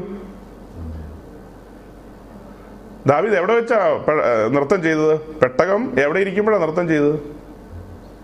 പെട്ടകത്തിന്റെ നോർമൽ പൊസിഷൻ സാധാരണഗതിയിൽ നമ്മൾ ഇത് കാണുമ്പോൾ പെട്ടകം ഇരിക്കുന്ന സ്ഥലം എവിടെയാ? അതിപരിശുദ്ധ സ്ഥലം. അതിപരിശുദ്ധ സ്ഥലത്തല്ലേ പെട്ടകം ഇരിക്കുന്നത് അവിടേക്ക് ആരാ കടന്നു വരാറ്? പൊതുവിൽ പറഞ്ഞാൽ ആരാ അവിടെ കടന്നു വരുന്ന ആൾ? മഹാപുരോഹിതൻ. എപ്പോഴൊക്കെ കടന്നു വരും? ആണ്ടിലൊരിക്കൽ. ദാവിദ് മഹാപുരോഹിതനാണോ? പിന്നെ എങ്ങനെ അവിടെ വന്ന് ഡാൻസ് കളിക്കുന്നത് അവിടെ വന്ന് ഡാൻസ് കളിക്കാൻ പറ്റുമോ അപ്പൊ പിന്നെ എവിടെ വെച്ചായിരിക്കും ഡാൻസ് കളിച്ചേ? പെട്ടകം പിടിക്കപ്പെട്ട് വെലിസ്തരി കൊണ്ടുപോയി. അത് കൊണ്ടുപോയി മടക്കി കൊണ്ടുവരുന്നതിനോടൊക്കെയുള്ള ബന്ധത്തിൽ വെളിയിൽ വെച്ചാണ് പെട്ടകത്തിന് മുമ്പിൽ എന്ത് ചെയ്യുന്നത്? ഡാൻസ് കളിച്ചെന്ന് പറയുന്നത്. അത് തന്നെയല്ല ഈ പെട്ടകം ഒരു മനുഷ്യനും കണ്ടിട്ടില്ല. മഹാപുരോഹിതനല്ലാതെ ഒരാൾ പോലും ഈ പെട്ടകം കണ്ടിട്ടില്ല. ഈ പെട്ടകത്തിന് മുമ്പിൽ ഡാൻസ് കളിക്കുന്നവരെല്ലാം ഇന്ന് രാത്രി നന്നായിട്ട് കേട്ടുകൊള്ളുക. ഈ പെട്ടകം അതിന് മുമ്പിൽ നിന്ന് ആർക്കും ഡാൻസ് കളിക്കാൻ പറ്റില്ല. ദാവീദ് ഡാൻസ് കളിച്ചെന്ന് പറഞ്ഞാൽ പെട്ടകമൊക്കെ മൂടി പുതച്ചു വെച്ചിരിക്കുക. എന്നിട്ടാണ് അതിന്റെ മുമ്പിൽ നിന്ന് ഈ പറഞ്ഞ കാര്യം ചെയ്തത്. സാധാരണ ഇവർ പാളയം ഒരു സ്ഥലത്ത് പാളയം അടിക്കുമല്ലോ അത് കഴിഞ്ഞിട്ട് പിന്നെ മേഘം പൊങ്ങുമ്പോൾ പാളയം നീങ്ങും. അങ്ങനെയല്ലേ അതിന്റെ ഒരു ക്രമം? നന്നായിട്ട് മനസ്സിലാക്കണം. ഒരു സ്ഥലത്ത് ഇസ്രായേൽ പാളയം അടിച്ചു. ചില നാളുകൾക്ക് ശേഷം അവിടെ നിന്ന് മൂവ് ചെയ്യണം. അങ്ങനെ മൂവ് ചെയ്യുന്ന സമയത്ത് ഇതിനകത്ത് ദൈവസാന്നിധ്യം ഇറങ്ങി നിൽക്കുന്ന കണ്ടില്ലേ? ഇതിനകത്ത് എന്ത് ചെയ്യുന്നു? ദൈവസാന്നിധ്യം ഇറങ്ങി നിൽക്കുക. ഇവിടെ മഹാപുരോഹിതന് മാത്രം അതിപരിശുദ്ധ സ്ഥലത്ത് വരാൻ പറ്റത്തുള്ളൂ. വിശുദ്ധ സ്ഥലത്ത് പുരോഹിതന്മാർക്കേ വരാൻ പറ്റത്തുള്ളൂ. അപ്പൊ പിന്നെ ഈ ഇതൊക്കെ അഴിച്ചോ അഴിച്ചോണ്ട് എങ്ങനെ പോവും? മേഘം നീങ്ങും ആദ്യം. മേഘം മാറും. മേഘം മാറിക്കഴിയുമ്പോൾ അതിനകത്ത് ദൈവസാന്നിധ്യം പോയി. കൂടാരത്തിനകത്ത് ദൈവസാന്നിധ്യം മാറി അവിടെ നിന്ന് അങ്ങനെ ദൈവസാന്നിധ്യം മാറിക്കഴിയുമ്പോൾ അഹറോന്റെ മൂത്തപുത്രൻ എലയാസർ അതാണ് അതിന്റെ ഒരു ഓർഡർ മൂത്തപുത്രൻ അടുത്ത മഹാപുരുവനാകേണ്ടവൻ എലിയാസർ. എലിയാസർ അകത്തേക്ക് കടന്നു വരും. അകത്തേക്ക് കടന്നു വന്ന് വിശുദ്ധ സ്ഥലത്തേക്ക് വരും. വിശുദ്ധ സ്ഥലത്ത് നിന്ന് അതിപരിശുദ്ധ സ്ഥലത്തേക്ക് കടക്കുന്ന അവിടെ ഒരു തടസ്സമുണ്ട്. തടസ്സമാണ് തിരശീല. അല്ലേ? തിരശീല കഴിഞ്ഞ് അകത്തേക്ക് വന്നാൽ അതിപരിശുദ്ധ സ്ഥലം. അവിടെ എന്തുണ്ട്? പെട്ടവയിരിപ്പുണ്ട് ഇതെല്ലാം എടുത്തോണ്ട് പോകണ്ടേ ഇനി? ഇതെല്ലാം ചുമക്കാൻ അതിവിശുദ്ധമായ സാധനങ്ങൾ അഥവാ പെട്ടകം ധൂപപീഠം ഈ വിളക്ക് ഇങ്ങനെയുള്ള സാധനങ്ങളുണ്ടല്ലോ അവിടെയുള്ള. അതിവിശുദ്ധം എന്നാണ് അതിന് പറയുന്നത്. മോസ്റ്റ് ഹോളി അത് ചുമക്കാൻ വരേണ്ടത് കെഹാത്യരാണ്. കെഹാത്യർ ഇത് ചുമക്കാൻ വരുന്നതിന് മുമ്പ് ഈ കാര്യങ്ങൾ ഓർഡറിലാക്കണം. കെഹാത്യരാരും ഇത് കാണാൻ പാടില്ല. ഇത് ചുമക്കാൻ വരുന്നവരാരും ഇത് എന്ത് ചെയ്യാൻ പാടില്ല? ഒറ്റ ഒരാൾ കാണാൻ പാടില്ല. അപ്പോൾ അഹ്റോന്റെ മൂത്തപുത്രൻ എലിയാസർ അകത്തേക്ക് വരുന്നു. അകത്ത് വന്ന് തിരശീല രണ്ട് സൈഡിലും അഴിക്കുന്നു. തിരശീല അഴിച്ചിട്ട് ആ തിരശീലയുമായിട്ട് ഇങ്ങനെ പോയി ഈ പെട്ടകത്തെ അങ്ങ് മൂടും. എലിയാസർ കണ്ടോ? തിരശീലയിട്ട് എന്ത് ചെയ്യുന്നു? മൂടുന്നു. അതിന് മുകളിൽ തകശുതോലിട്ട് മൂടുന്നു. അതിന് മുകളിൽ നീലശീലയിട്ട് മൂടുന്നു. അതിനെല്ലാ അർത്ഥങ്ങളും കാര്യങ്ങളും ഉണ്ട്. അതൊക്കെ നമുക്ക് പിന്നെ ചിന്തിക്കാം. അപ്പോ ഇങ്ങനെ ഈ കാര്യങ്ങളിട്ട് മൂടിക്കഴിഞ്ഞിട്ട് ഓരോ സാധനങ്ങളും ഓരോന്നും മൂടുന്ന കാര്യമുണ്ട്. അത് ഓരോന്നും മൂടി വിളക്ക് മൂടി കാഴ്ചയപ്പം മൂടി പിന്നെ എന്താ ധൂപപീഠം എല്ലാം മൂടി വെച്ചു. മൂടി വെച്ച് കഴിഞ്ഞിട്ടാണ് ചുമക്കേണ്ട കഹാത്തിര് വരുന്നത്. അതൊന്നും ആർക്കും കാണാനായിട്ട് തുറന്നു കൊടുത്തില്ലെന്ന് പിടികിട്ടിയ? അതെല്ലാം മറ നീക്കിയത് എന്നാ? ഇതെല്ലാം ചുമ്മാ വിളക്ക് വിളക്കായിട്ടിരുന്നു അവിടെ. അതിന്റെ ആഴം വല്ലോ ഇസ്രായേലിന് പിടികിട്ടിയോ? സൗരങ്ങളെ ഇതിലെ മർമ്മങ്ങൾ അവർക്ക് ആർക്കും ഒന്നും മനസ്സിലായില്ലെന്ന്. ആ മർമ്മങ്ങൾ അവന്റെ വിശുദ്ധ എഫസോലന്മാർക്കും അവന്റെ പ്രവാചകന്മാർക്കും ദിവ്യാത്മാവിനാൽ വെളിപ്പെട്ടു. മാളിക മുറിയിൽ. എന്തൊരു വലിയ കാര്യങ്ങളായി പറഞ്ഞത്? ഈ കാര്യങ്ങൾ പഴയ നിയമക്കാർക്ക് എന്ത് ചെയ്തില്ല? വെളിപ്പെട്ടില്ല. പുതിയ നിയമക്കാർക്കോ? പിന്നെ ഭയങ്കര വെളിപ്പെടലാ വെട്ടത് അതൊക്കെ നമ്മൾ പറയുമ്പോൾ ഓർഡറിലങ്ങ് വെളിപ്പെട്ടെന്നങ്ങ് പറഞ്ഞെന്ന് മാത്രം. വെളിപ്പെട്ടാൽ നമ്മൾ ആൾ മാറും. ഇതെല്ലാം വെളിപ്പെട്ടാൽ പിന്നെ ഇരിപ്പ് മാറും. പിന്നെ പിന്നെ പോയി പറയും ഇന്ന് ലീവാണ്. ഞാൻ വരില്ല. ഇന്ന് വരില്ല ഞാൻ ജോലിക്ക്. പിരിച്ചുവിടും. ഇപ്പൊ ആലോചിക്കും പിരിച്ചുവിടണോ വേണ്ടിയോ? പിരിച്ചുവിട്ടാ പോട്ടെ. എന്നാലും ഞാൻ പോകും എന്നെ വിടുവിച്ചവന്റെ സന്നിധിയിൽ പോകും. ഞാനവനെ ആരാധിക്കും. അങ്ങനെയൊക്കെ പറഞ്ഞ് അങ്ങ് പോരും. ഉം, സാരമില്ല ജോലിയൊന്നും കളയരുത്. അപ്പൊ കാര്യങ്ങൾ മനസ്സിലായോ? പെട്ടകം തിരശീലയിട്ട് മൂടി അതിന് മുകളിൽ തകശതോലിട്ട് മൂടി അതിന് മുകളിൽ നീലശീലയിട്ട് മൂടി. അങ്ങനെയാണ് പെട്ടകം വെളിയിലിരിക്കുന്നത്. അതിന്റെ മുമ്പിൽ നിന്നിട്ടാണ് ദാവീദ് എന്ത് ചെയ്തത്? അല്ലാതെ അവർക്ക് ആർക്കും ഒന്നും ഇതൊന്നും തുറന്നു കൊടുത്തില്ല. ഒരു ദാവീദിനും തുറന്നു കൊടുത്തില്ല. അത് കർത്താവിന്റെ മണവാട്ടിക്ക് മാത്രമുള്ളതല്ലേ ദിവ്യ രഹസ്യങ്ങൾ. അവന്റെ മാറോട് ചാരിയിരിക്കുന്ന അവന്റെ മണവാട്ടിക്ക് അവന്റെ കാന്തയ്ക്ക് മാത്രമുള്ളത് ഇതെല്ലാം. അതെല്ലാം അറിയണമെങ്കിൽ അവൾ അവനിപ്പോ എവിടെയാ? അവൻ പാളയത്തിന് വെളിയിൽ കഷ്ട സഹിച്ചവനാണ് അവൻ പാളയത്തിന് വെളിയില്ല. അവൻ മരുഭൂമിയില മരുഭൂമിയിൽ അവന്റെ മാറിൽ ചാരിക്കൊണ്ട് പോയി കഴിഞ്ഞാൽ അവൾക്ക് ഇത് മനസ്സിലാകും. അല്ലെങ്കിൽ അവൾ കംഫർട്ട് സോണിലിരുന്ന് പാളയത്തിലെ കംഫർട്ട് സോണിലിരുന്ന് സുഖ സൗകര്യങ്ങളിൽ ഇരുന്ന് ഇതൊക്കെ ഗ്രഹിക്കാമെന്ന് വിചാരിച്ചാൽ നടക്കില്ല. നടക്കുവോ? ഇതിത്തിരി വില കൊടുത്ത് ഇറങ്ങണം ഈ തുനിഞ്ഞിറങ്ങണം. നിങ്ങൾ എന്റെ പ്രമാണങ്ങളെ നിസാരമാക്കിയാൽ മരണം കടന്നു വരും. അതല്ലേ വായിച്ചത്? ആ പറഞ്ഞ കാര്യത്തോട് കൂട്ടി വെച്ചല്ലേ ഇതും പറഞ്ഞത്. ദാവീദ് ഡാൻസ് കളിച്ച കാര്യം അതിനോട് ചേർത്തല്ലേ പറഞ്ഞത്? ദാവീദ് അതിപരിശുദ്ധ സ്ഥലത്ത് പോയി ഡാൻസ് കളിച്ചോ? നമ്മൾ കാര്യത്തിലേക്ക് കയറി വരുന്നു. ദാവീദ് അതിപരിശുദ്ധ സ്ഥലത്ത് നിന്ന് ഡാൻസ് കളിച്ചിട്ടുണ്ടോ? അഹറോന്റെ പുത്രന്മാര് അവിടെ നിന്ന് വലിയ പ്രൈസ് ആൻഡ് വർഷിപ്പ് നമ്മുടെ പരിപാടികളെല്ലാം നടത്തിയിട്ടുണ്ടോ?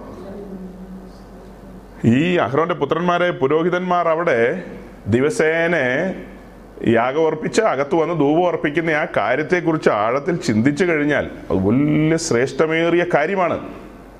അതേസമയം ഇസ്രായേലിന്റെ കൊയറുണ്ട്. കഴിഞ്ഞ ദിവസം പറഞ്ഞ ഒരു കാര്യം അതും ഇങ്ങനെ പെൻഡിങ്ങിൽ കിടക്കുക. അതായത് പുതിയ നിയമസഭയിൽ വർഷിപ്പ് ലീഡർ ഇല്ലെന്ന് പറഞ്ഞത്. വർഷിപ്പ് ലീഡർമാരെല്ലാം ഇളകിയിരിക്കുക. ഞാൻ പറഞ്ഞും പോയി അവരെല്ലാം ഇളകുകയും ചെയ്തു. അങ്ങനെ ഇളകിയിട്ട് കാര്യമുണ്ടോ?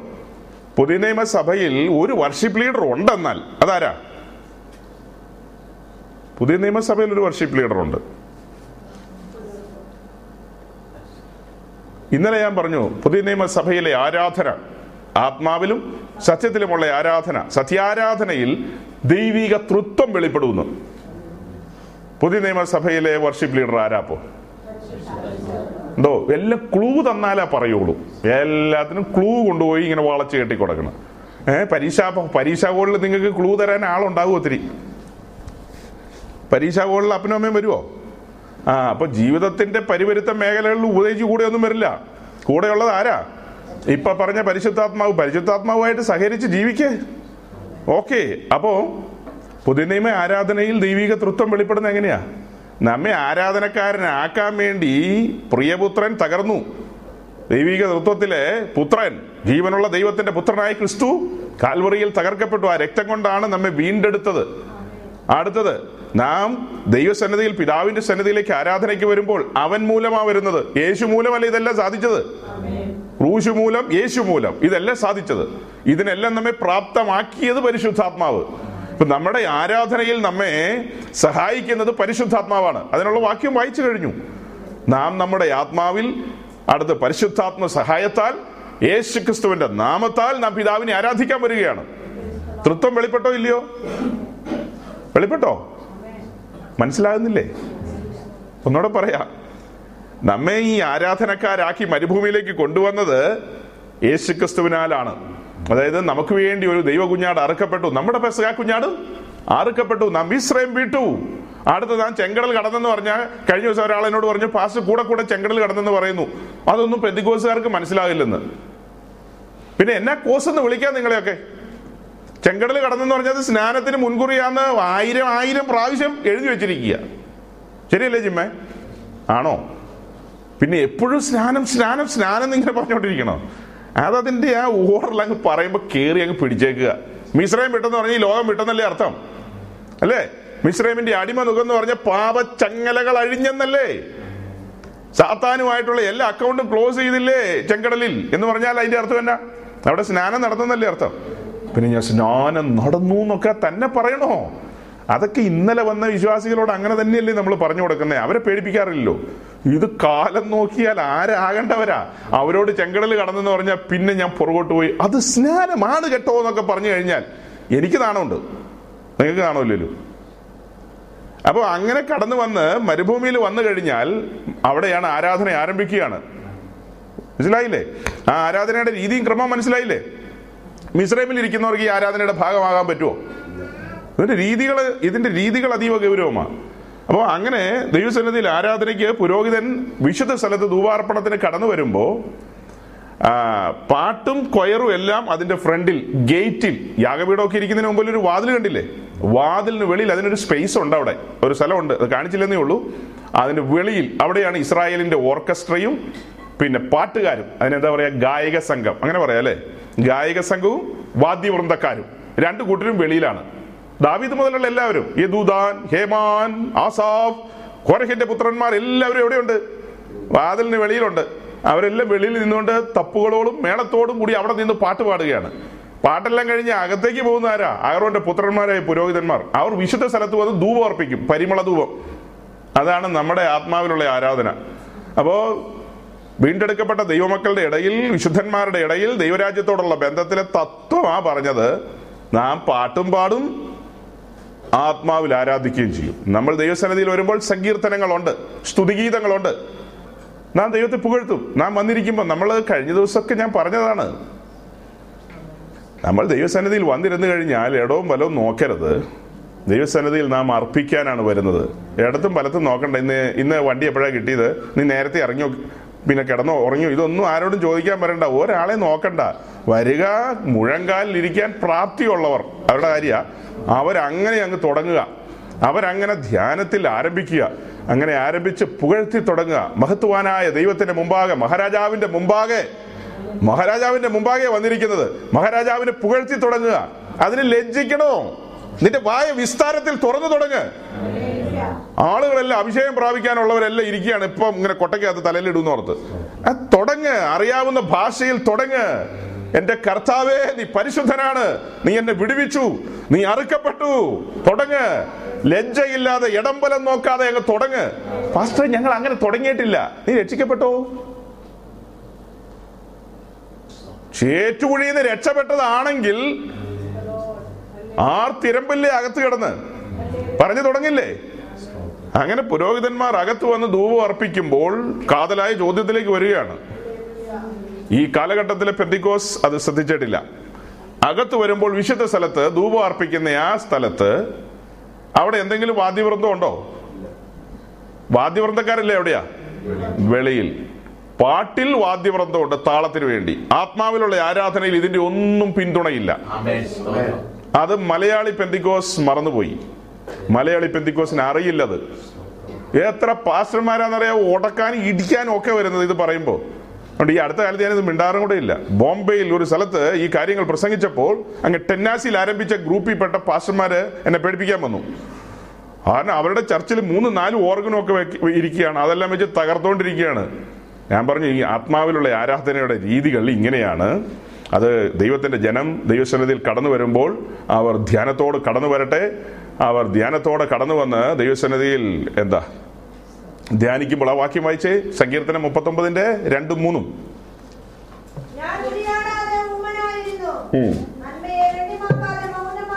ആ. എന്നിട്ട്?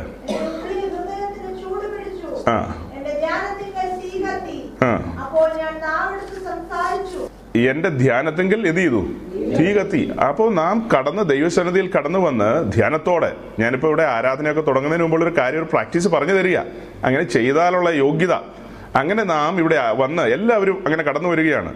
ചിലർ പത്ത് മണിക്കുള്ളതിന് ഒമ്പത് മുക്കാലിന് വന്നു ചിലർ ഒമ്പത് അമ്പതിന് വന്നു ചിലർ ഒമ്പത് അരയ്ക്ക് വന്നു എന്ന് കൂട്ടിക്കോ. ആ വരുന്ന സമയം മുതൽ ഒരു സ്തുതിയുടേതായ ഒരു അന്തരീക്ഷം ഇവിടെ രൂപപ്പെടുകയാണ്. ഇതിനകത്ത് ആരും ഒന്നും വേറെ പറയുന്നില്ല. അവരുടെ ഉള്ള മുഴുവനും ഏതാ വിടുവിച്ചവനെ കുറിച്ചുള്ള സ്മരണ ഇരമ്പുകയാണ്. ആ സ്മരണയിൽ ഇരുന്നു കൊണ്ട് പതിയ സ്തോത്രത്തിൽ തുടങ്ങുകയാണ്. അത് ഇരുന്നോ നിന്നോ കസേരയിലിരുന്നോ ഒക്കെ ആണെങ്കിലും കുഴപ്പമൊന്നുമില്ല. അതൊക്കെ അവരവരുടെ ശാരീരിക നില അനുസരിച്ചിരിക്കും അങ്ങനെ നാം അങ്ങനെ തുടങ്ങി തുടങ്ങി കർത്താവിന്റെ ദാസനും എല്ലാവരും അങ്ങ് തുടങ്ങുകയാണ്. കുറേ നേരം കഴിയുമ്പോഴത്തേക്കും നമുക്കിനി പ്രാർത്ഥിച്ച് ആരംഭിക്കണം. പാട്ടൊക്കെ പാടാനുള്ളതാ. ചിലപ്പോൾ പാട്ടൊക്കെ വെള്ളത്തിൽ മുങ്ങിപ്പോകും. അങ്ങനെ എത്രയോ ഹിസ്റ്ററി എനിക്ക് പറയാനുണ്ട്. പാട്ടോ? പാട്ടൊക്കെ പിന്നെ തീ പിടിക്കുകയാണ് അങ്ങോട്ട്. പിന്നെ ആത്മാവിൽ അങ്ങ് കത്തി കയറുകയാണ് അങ്ങനെ ആ പുതിയ നിയമത്തിന്റെ സൗരഭ്യം വെളിപ്പെടുകയാണ്. ആത്മാവിന്റെ സൗരഭ്യം വെളിപ്പെടുകയാണ്. പരിശുദ്ധാത്മാവ് മന്ദിരങ്ങളെ നിയന്ത്രിച്ചു തുടങ്ങി. ദൈവത്തിന്റെ ആത്മാവിന്റെ ഒഴുക്ക് ആരംഭിക്കുകയാണ്. ആരും ഇവിടെ നിയന്ത്രിക്കുന്നില്ല. വർഷിപ്പ് ലീഡറുടെ കാര്യം പറഞ്ഞപ്പോഴാട്ടോ ഇവിടെ വന്നത്. വർഷിപ്പ് ലീഡർ ഒന്നുമില്ല. വാർഷിപ്പ് ലീഡറായ പരിശുദ്ധാത്മാവ് ഓരോരുത്തരെയും ചലിപ്പിക്കുകയാണ്. അപ്പോൾ ചിലപ്പോൾ ഒരു സഹോദരി ഒരു സൈഡിൽ നിന്ന് ഒരു കയ്യടി അങ്ങ് ആരംഭിക്കുമായിരിക്കും. അതിങ്ങനെ തിരമാല പോലെ ഇങ്ങനെ വരികയാണ്. അത് ആരെ ഇങ്ങനെ കോർത്തിണക്കി അടിപ്പിക്കുന്നതെന്ന് നമ്മൾ നമ്മളല്ല വെളിയിൽ നിൽക്കുന്നവർക്ക് തോന്നിപ്പോ നമുക്കിതറിയാം ആരാന്നൊക്കെ. നമുക്കറിയാം ഇതിന്റെ ആ ഒഴുക്ക് ഓർഡറും അതിങ്ങനെ വരുന്നു. ഇങ്ങനെ മല പോലെ ആരോഹണം പിന്നെ അവരോഹണം ഏ ഇങ്ങനെ കേറുന്നു ഇറങ്ങുന്നു ആരാധന ഇങ്ങനെ പൊയ്ക്കൊണ്ടിരിക്കുകയാണ്. കടലിലെ തിരമാല അടിച്ചു വരുന്നു ഇറങ്ങിപ്പോകുന്നു കയറി വരുന്നു കണ്ടിട്ടില്ലേ? അടിച്ച് എരമ്പി കയറി വരികയാണ്. പിന്നെ ഇറങ്ങുകയാണ്. അങ്ങനെ ഭയങ്കര ഒരു റലം. അതിലെങ്ങനെ നിൽക്കുമ്പോ പിന്നെ വീട്ടിൽ പോകാൻ തോന്നില്ല. പിന്നെ എങ്ങോട്ട് പോകാനാ? അതങ്ങനെ പോയി പോയി മണി മൂന്നായി. അത് മാത്രമല്ല പിന്നെ അവിടെ വചനധ്യാനമുണ്ട് പ്രാർത്ഥനയുണ്ട്. അതിനിടയിൽ പിന്നെയും ആരാധനയൊക്കെ ഇങ്ങനെ നീണ്ടുപോയി. മൂന്ന് മണിയായി കഴിയുമ്പോൾ ഇവിടെ പറ്റില്ല കേട്ടോ. ഇവിടെ വലിയ പാടാ. ഇതൊക്കെ പണ്ട് കാലത്ത് നടന്ന കാര്യങ്ങളാ. പിന്നെ റോഡിൽ ഇറങ്ങിയിട്ട് തെരുവിൽ നിന്നുകൊണ്ട് യേശു ക്രിസ്തു ഭാവികളെ രക്ഷിക്കുന്നു. യേശു ക്രിസ്തു രോഗികളെ സൗഖ്യമാക്കുന്നു. അപ്പൊ പുതിയ നിയമസഭയിലെ വർഷിപ്പ് ലീഡറിന്റെ ആ ഒരു രീതി മനസ്സിലായില്ലേ? ഇവിടെ അഞ്ചു വിധ ശുശ്രൂഷകന്മാർ ഇവിടെ കടന്നു വരും. ആ ശുശ്രൂഷയ്ക്ക് വിളിക്കപ്പെട്ട ആളുകൾ ഇവിടെ കടന്നു വന്ന് നിന്ന് ജനത്തെ കാര്യങ്ങളെല്ലാം അവർ അതിന്റെ ചന്ത ഉചിതമായ രീതിയിൽ നടക്കാൻ വേണ്ടി അവർ കാര്യങ്ങളൊക്കെ പറയും ക്രമീകരിക്കുകയൊക്കെ ചെയ്യും. അത് വേറെ കാര്യം. അവരുടെ തലയിൽ അഭിഷേകതയിൽ ഉള്ളതാണ് നിയോഗിക്കപ്പെട്ടവരാണ്. പക്ഷെ ആരാധനയിൽ അവർ കൈകടത്തത്തില്ല ആരാധനയിൽ അവരെന്ത് ചെയ്യില്ല? അതൊന്നും കൈകടത്തത്തൊന്നുമില്ല ആത്മനിറവിൽ അതിന്റെ നദി ഒഴുകിക്കൊണ്ടിരിക്കുമ്പോൾ അവിടെ കൊണ്ടുപോയി തടസ്സം വെക്കാൻ പറ്റുമോ അത് ആത്മാവ് ബോധ്യം കൊടുക്കും. തടസ്സം വെക്കേണ്ട സമയത്തും വെക്കും. അത് ബോധ്യം കൊടുക്കും. ബോധ്യത്തിനനുസരിച്ചാ. അപ്പോൾ ആ ശുശ്രൂഷകനോട് വിറച്ചാ നിൽക്കുന്നത് ഇവിടെ ഈ കാര്യങ്ങൾ നടത്തിക്കൊണ്ടിരിക്കുന്ന ആരെപ്പോ ഉടയവൻ ഉടമസ്ഥൻ സഭയുടെ ഉടമസ്ഥനായ പരിശുദ്ധാത്മാവ്. പണിയാൻ വന്ന പരിശുദ്ധാത്മാവ് പണി നടത്തിക്കൊണ്ടിരിക്കുകയല്ലേ?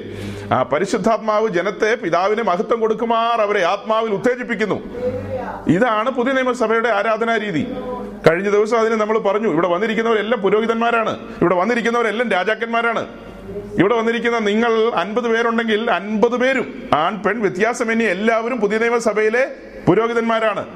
അല്ലെങ്കിൽ പുതിയ നിയമസഭയിലെ രാജാക്കന്മാരാണ്. അതിൽ ഒരാൾ മുൻപോട്ട് ഇറങ്ങി വന്നിട്ട് പറയാണ് അതെ നിങ്ങളൊക്കെ രാജാക്കന്മാരാണെന്നുള്ളത് അറിഞ്ഞില്ലേ? നിങ്ങൾ എന്നെ ഇങ്ങനെ ഇരിക്കുന്നേ? മയിൽക്കുറ്റി കണക്കിരിക്കുന്നേ? പിന്നെ എന്നാ കുറ്റിയ? ആ അരകല്ലോ ആട്ടുകല്ലോ. ആട്ടുകല്ല് പോലെ ഇങ്ങനെ ഇരിക്കുന്ന എന്താണ്? നിങ്ങളൊക്കെ ഒന്ന് അനങ്ങിക്കേ. പിന്നെ കൈകളെയൊക്കെ ഒന്ന് ഉയർത്തിയേ. എന്നൊക്കെ കേട്ടിട്ടില്ലേ? നിങ്ങൾ കേരളത്തിൽ നിന്നും വന്നവരല്ലേ? പൊട്ടി ഇങ്ങനെ വീണതാണോ അങ്ങോട്ട് അങ്ങനെ പറയുന്നത് കേട്ടിട്ടില്ലേ? ഈ വന്നിരിക്കുന്ന നാട്ടുകല്ലാണോ ഇത്? പുതിയ നിയമസഭയുടെ പുരോഹിതന്മാർ വിശുദ്ധ പുരോഹിതന്മാർ ആത്മീക യാഗം കഴിക്കാൻ വന്നവർ അവർ സുബോധത്തിൽ വരണം ഇല്ലെങ്കിൽ വരണ്ട. വേറൊരാൾ എഴുന്നേറ്റ് വന്നു നിന്നിട്ട് ഇത് ഇത് എന്തോരം ഉണ്ട് ഇതിന്? ഈ ഇരിക്കുന്ന ആൾ എന്തോരം ഉണ്ട് ഇത്രയല്ലേ ഉള്ളൂ നീളം. ഇവന്റെ അപ്പൻ ഒരു രണ്ട് കിലോമീറ്റർ അതിലെ പോയി കഴിഞ്ഞാൽ അപ്പുറം രണ്ട് കിലോമീറ്റർ അപ്പുറം പോയി കഴിഞ്ഞാൽ ഇവൻ എന്ത് പറയും? അത് ആരാ പോകുന്നത് എനിക്ക് കണ്ടിട്ട് വലിയ പിടിയൊന്നുമില്ല. അങ്ങനെ പറയോ? ചാടി പിടിക്കില്ലേ ഇത്? ഇവന് മനസ്സിലാവൂ ഇല്ലയോ? ഇവന്റെ അപ്പനെ മനസ്സിലാവൂ വേണ്ട പടമൊക്കെ കാണിച്ചിട്ട് മോനെ ഒന്ന് ആലോചിച്ച് നോക്കിയേ. മോനെ മോനെ അങ്ങനെയൊക്കെ വിളിക്കണോ? അങ്ങനെയെങ്കിൽ നമ്മൾ എന്തിനു വന്ന അവിടെ? വേറൊരാൾ വന്ന് പറഞ്ഞു തന്നിട്ട് വേണോ കൈയടിക്കണോ കാലടിക്കണോ എന്നൊക്കെ? ഇതിന് പറ്റില്ലെങ്കിൽ രാജിവെക്കണം. എന്റെ അഭിപ്രായം അതാണ്. നമ്മളൊരു കാര്യത്തിൽ ഇറങ്ങിയത് പരമാർത്ഥമാണെങ്കിൽ എന്ത് ചെയ്യുക? തുനിഞ്ഞിറങ്ങുക. ഇല്ല എന്ത് ചെയ്യരുത്? ഇറങ്ങാതിരിക്കുക. കർത്താവ് അങ്ങനെ പറഞ്ഞിട്ടുണ്ട്. നമ്മുടെ ഉപദേശിമാരത് പറഞ്ഞു തരാത്തതാ. നിങ്ങൾ ഈ മാർഗത്തിൽ ഇറങ്ങുന്നുണ്ടെങ്കിൽ ഇരുന്ന് കണക്ക് കൂട്ടിയിട്ട് ഇറങ്ങിയാൽ മതി. ഇത് ചുമ്മാ ഇങ്ങനെ രോഗസൗഖ്യമായി വിടുതൽ കിട്ടി എന്നൊന്നും പറയുന്ന വഴിയല്ലത്. ഇത് വലിയൊരു വിളിയും വലിയൊരു തെരഞ്ഞെടുപ്പുമാണ്. ദൈവരാജ്യത്തിലേക്കുള്ള വിളി. അതൊരു തമാശയല്ല. ദൈവരാജ്യത്തിലേക്കുള്ള വിളി തമാശയാ. നിങ്ങൾ ചരിത്രത്തിലേക്ക് പോ. ചരിത്രത്തിലേക്ക് പോകുമ്പോ എത്രയോ ജാതികളാ. ആ ജാതികളുടെ നടുവിൽ നിന്ന് ഒരു ജാതിയെ വേർതിരിച്ചു ഇസ്രായേലിനെ. ഇസ്രായേൽ ശ്രേഷ്ഠ ജാതി വല്ലതാണോ അവരെല്ലാത്തിലും കുറഞ്ഞവരാ. എന്നിട്ട് ദൈവം അവരെ തെരഞ്ഞെടുത്തു. തെരഞ്ഞെടുത്ത് എന്തിനാ? ഈ സകല ജാതികളുടെയും നടുവിൽ ജീവിച്ച് കാണിക്കാൻ പറഞ്ഞു. ചാകലരും കല്ലിനെ മണ്ണിനെ സേവിച്ചപ്പോ ഇസ്രായേൽ ആത്മാവായ ദൈവത്തെ സേവിച്ചു. എല്ലാവരും വിഗ്രഹത്തെ തൂക്കിയിട്ടുകൊണ്ട് നടന്നപ്പോൾ അവരൊരു വിഗ്രഹത്തെ ഉണ്ടാക്കിയില്ല. അവർ ലോകത്തോട് നിശബ്ദമായി വിളിച്ചു പറഞ്ഞു ഞങ്ങൾ സേവിക്കുന്ന ദൈവം പ്രപഞ്ച സൃഷ്ടാവാണ്. അവരുടെ ചുറ്റും ശത്രു രാജ്യങ്ങൾ. അതിന് നടുവിൽ അവർ ഭീതിയില്ലാതെ അജയ്യരായിട്ട് നിന്നു. ഇന്നും നിപ്പുണ്ട് ഇവിടെ. അങ്ങനെയെങ്കിൽ ഇന്ന് നമുക്ക് പറയാൻ പറ്റുമോ? ചുറ്റും ശത്രുക്കളാ അങ്ങനെയാ ഇങ്ങനെയാ സാത്താൻ കൊല്ലാൻ വന്നു തിന്നാൻ വന്നു എന്നൊക്കെ. ഈ ശത്രുക്കളുടെ നടുവിൽ എല്ലാവരും കാഞ്ചി വലിച്ചു വെച്ചോണ്ടായിരിക്കുന്നത്. ഇറാൻ ആകട്ടെ ഇറാഖ് ആകട്ടെ സിറിയ ആകട്ടെ ലെബനൻ ആകട്ടെ ഈജിപ്ത് ആകട്ടെ ചായ കൊടുക്കുന്നവൻ പോലും അടിയിൽ കാഞ്ചി വലിച്ചോണ്ടായിരിക്കുന്നത്. എപ്പോ വേണേലും വിടും ഇസ്രായേലിന്റെ നേരെ. എന്നിട്ടും അവൻ നിർഭയനായി നിൽക്കുകയാണ്. കാരണം നടുവിൽ ആരുണ്ട്? വലിയവനായ ദൈവമുണ്ട്. ഈ കൂടാരം ആറ് കിലോമീറ്റർ ചുറ്റളവിലായിരിക്കുന്നത്. ആറ് കിലോമീറ്റർ. അതായത് ഇസ്രായേൽ ക്യാമ്പ് എന്ന് പറയുന്ന ആറ് കിലോമീറ്റർ ചുറ്റളവാ. ആ ആറ് കിലോമീറ്റർ ചുറ്റളവിന് വെളിയിലേക്ക് പോയി കഴിയുമ്പോൾ പുറജാതികളാണ് ശത്രു രാജ്യങ്ങളാണ്. അവർ ക്യാമ്പ് ചെയ്യുന്നതിന് വെളിയിലല്ല ശത്രുക്കളാണ്. അവരുടെ നടുവിൽ കൂടാരം നടുവിൽ ദൈവം ദൈവ സാന്നിധ്യം അവർ പേടിക്കേണ്ടത് അവരുടെ വെളിയിലുള്ള ശത്രുക്കളെയല്ല. അകത്ത് വസിക്കുന്നവനെ പേടിച്ചാ മതി. അസാധാരണ മർമ്മമാ. വിശുദ്ധന്മാർ പഠിച്ചുകൊള്ളുക. ചുറ്റുമുള്ളതിനെ കണ്ട് നീ എന്തിനു പേടിക്കുന്നു? നിനക്ക് പേടിക്കാനുള്ള ഒരേ ഒരുവൻ മാത്രം. നടുവിൽ വസിക്കുന്നവനെ പേടിച്ചാ മതി. ചുറ്റുപാടുമുള്ളവരെയൊന്നും പേടിക്കണ്ട. ദൈവ ഭയം മടങ്ങി വരട്ടെ. ദൈവ ഭയം മടങ്ങി വന്നാൽ അത് ജ്ഞാനത്തിന്റെ ആരംഭമാണ്. യഹോവ ഭയം ഭക്തിയല്ല. യഹോവ ഭയം ജ്ഞാനത്തിന്റെ ആരംഭം ജ്ഞാനമില്ലാത്തതിന്റെ കാരണം ദൈവഭയം ഇല്ല ഓരോ കാര്യങ്ങൾ ചെയ്യുമ്പോൾ വിറയ്ക്കണം. ഓരോ കാര്യങ്ങൾ ചെയ്യുമ്പോൾ എന്താ പറയേണ്ടത്?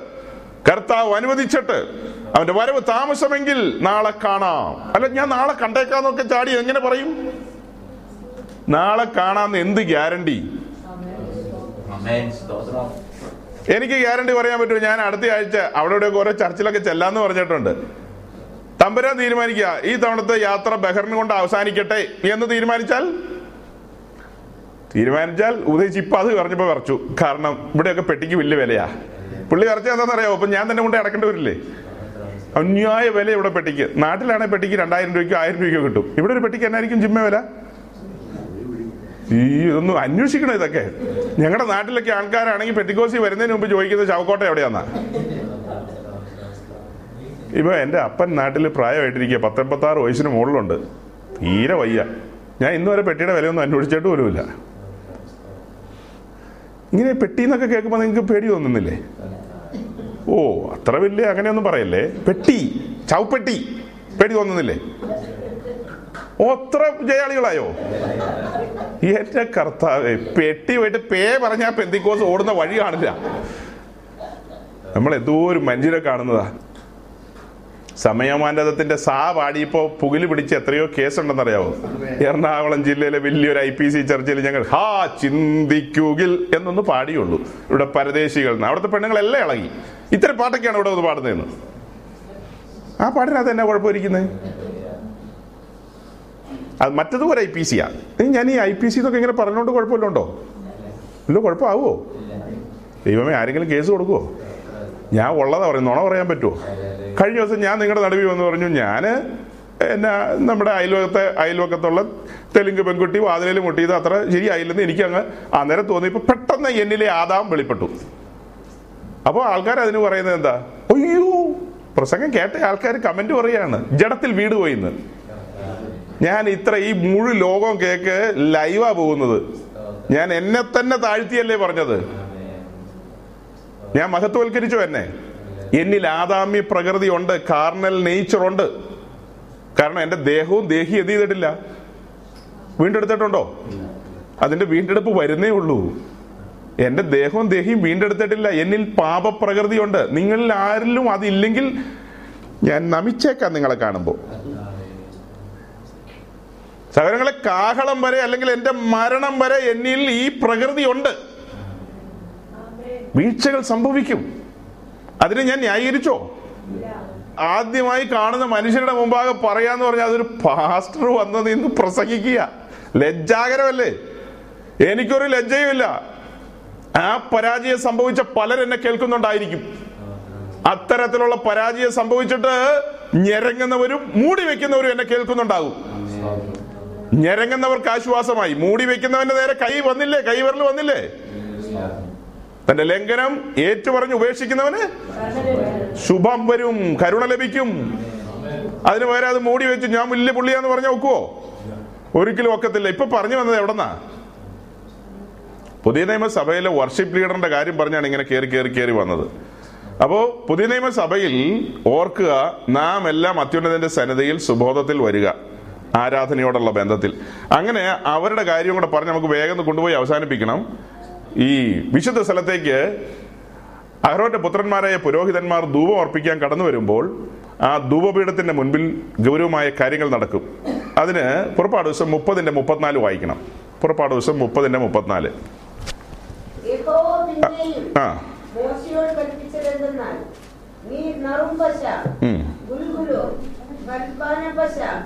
എന്നീ സുഗന്ധവർഗവും നിർമ്മല സാമ്രാണിയും എടുക്കണം. ഉം. എല്ലാം ഒരുപോലെ തൂക്കമായിരിക്കണം. മുപ്പത്തി നാലും മുപ്പത്തി അഞ്ചും കൂടെ വായിച്ചോ.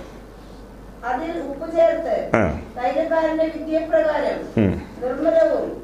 വിശുദ്ധവുമായ ധൂപവർഗമാക്കണം നീ അതിൽ ഏതാനും ഇടിച്ച് പൊടി- പൊടിയാക്കി. ഞാൻ നിനക്ക് വെളിപ്പെടുവാനുള്ള സമാപന കൂടാരത്തിലെ സാക്ഷ്യത്തിന് മുമ്പാകെ വെക്കണം അത് നിങ്ങൾക്ക് അതിവിശുദ്ധമായിരിക്കണം. ഉം, ഇതുണ്ടാക്കുന്ന ധൂപവർഗത്തിന്റെ യോഗത്തിന് ഒത്തതായി നിങ്ങൾക്ക് ഉണ്ടാക്കരുത്. അത് യഹോവയ്ക്ക് വിശുദ്ധമായിരിക്കണം. മണക്കേണ്ടതിന് അതുപോലെയുള്ളത് ആരെങ്കിലും ഉണ്ടാക്കിയാൽ മതി.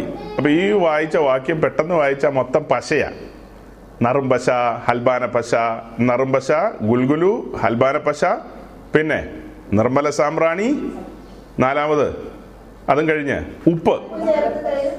ഉപ്പ് ചേർക്കണം. ഇങ്ങനെ അഞ്ചു കൂട്ടം സാധനങ്ങളാണ് എവിടെ വരേണ്ടത്? ധൂപപീഠത്തിൽ വരേണ്ടത്. ഇത് നമ്മളുമായിട്ടുള്ള ബന്ധം എന്താന്നൊക്കെ വായിച്ചു കഴിയുമ്പോൾ തോന്നിപ്പോവും. ഇതിന് വലിയ ബന്ധമാണ് നമ്മളുമായിട്ട്. നമ്മളുമായിട്ട് അതീവ ബന്ധമുള്ള കാര്യങ്ങളാണ്. ഈ കാര്യങ്ങൾ നല്ല രീതിയിൽ മനസ്സിലാക്കിയിരിക്കണം. പഴയ നിയമത്തിലെ പഴയ നിയമ ആലയത്തിലെ ആരാധനാ രീതിയാണ് ഈ വാക്യത്തിലൂടെ നാം വായിക്കുന്നത്.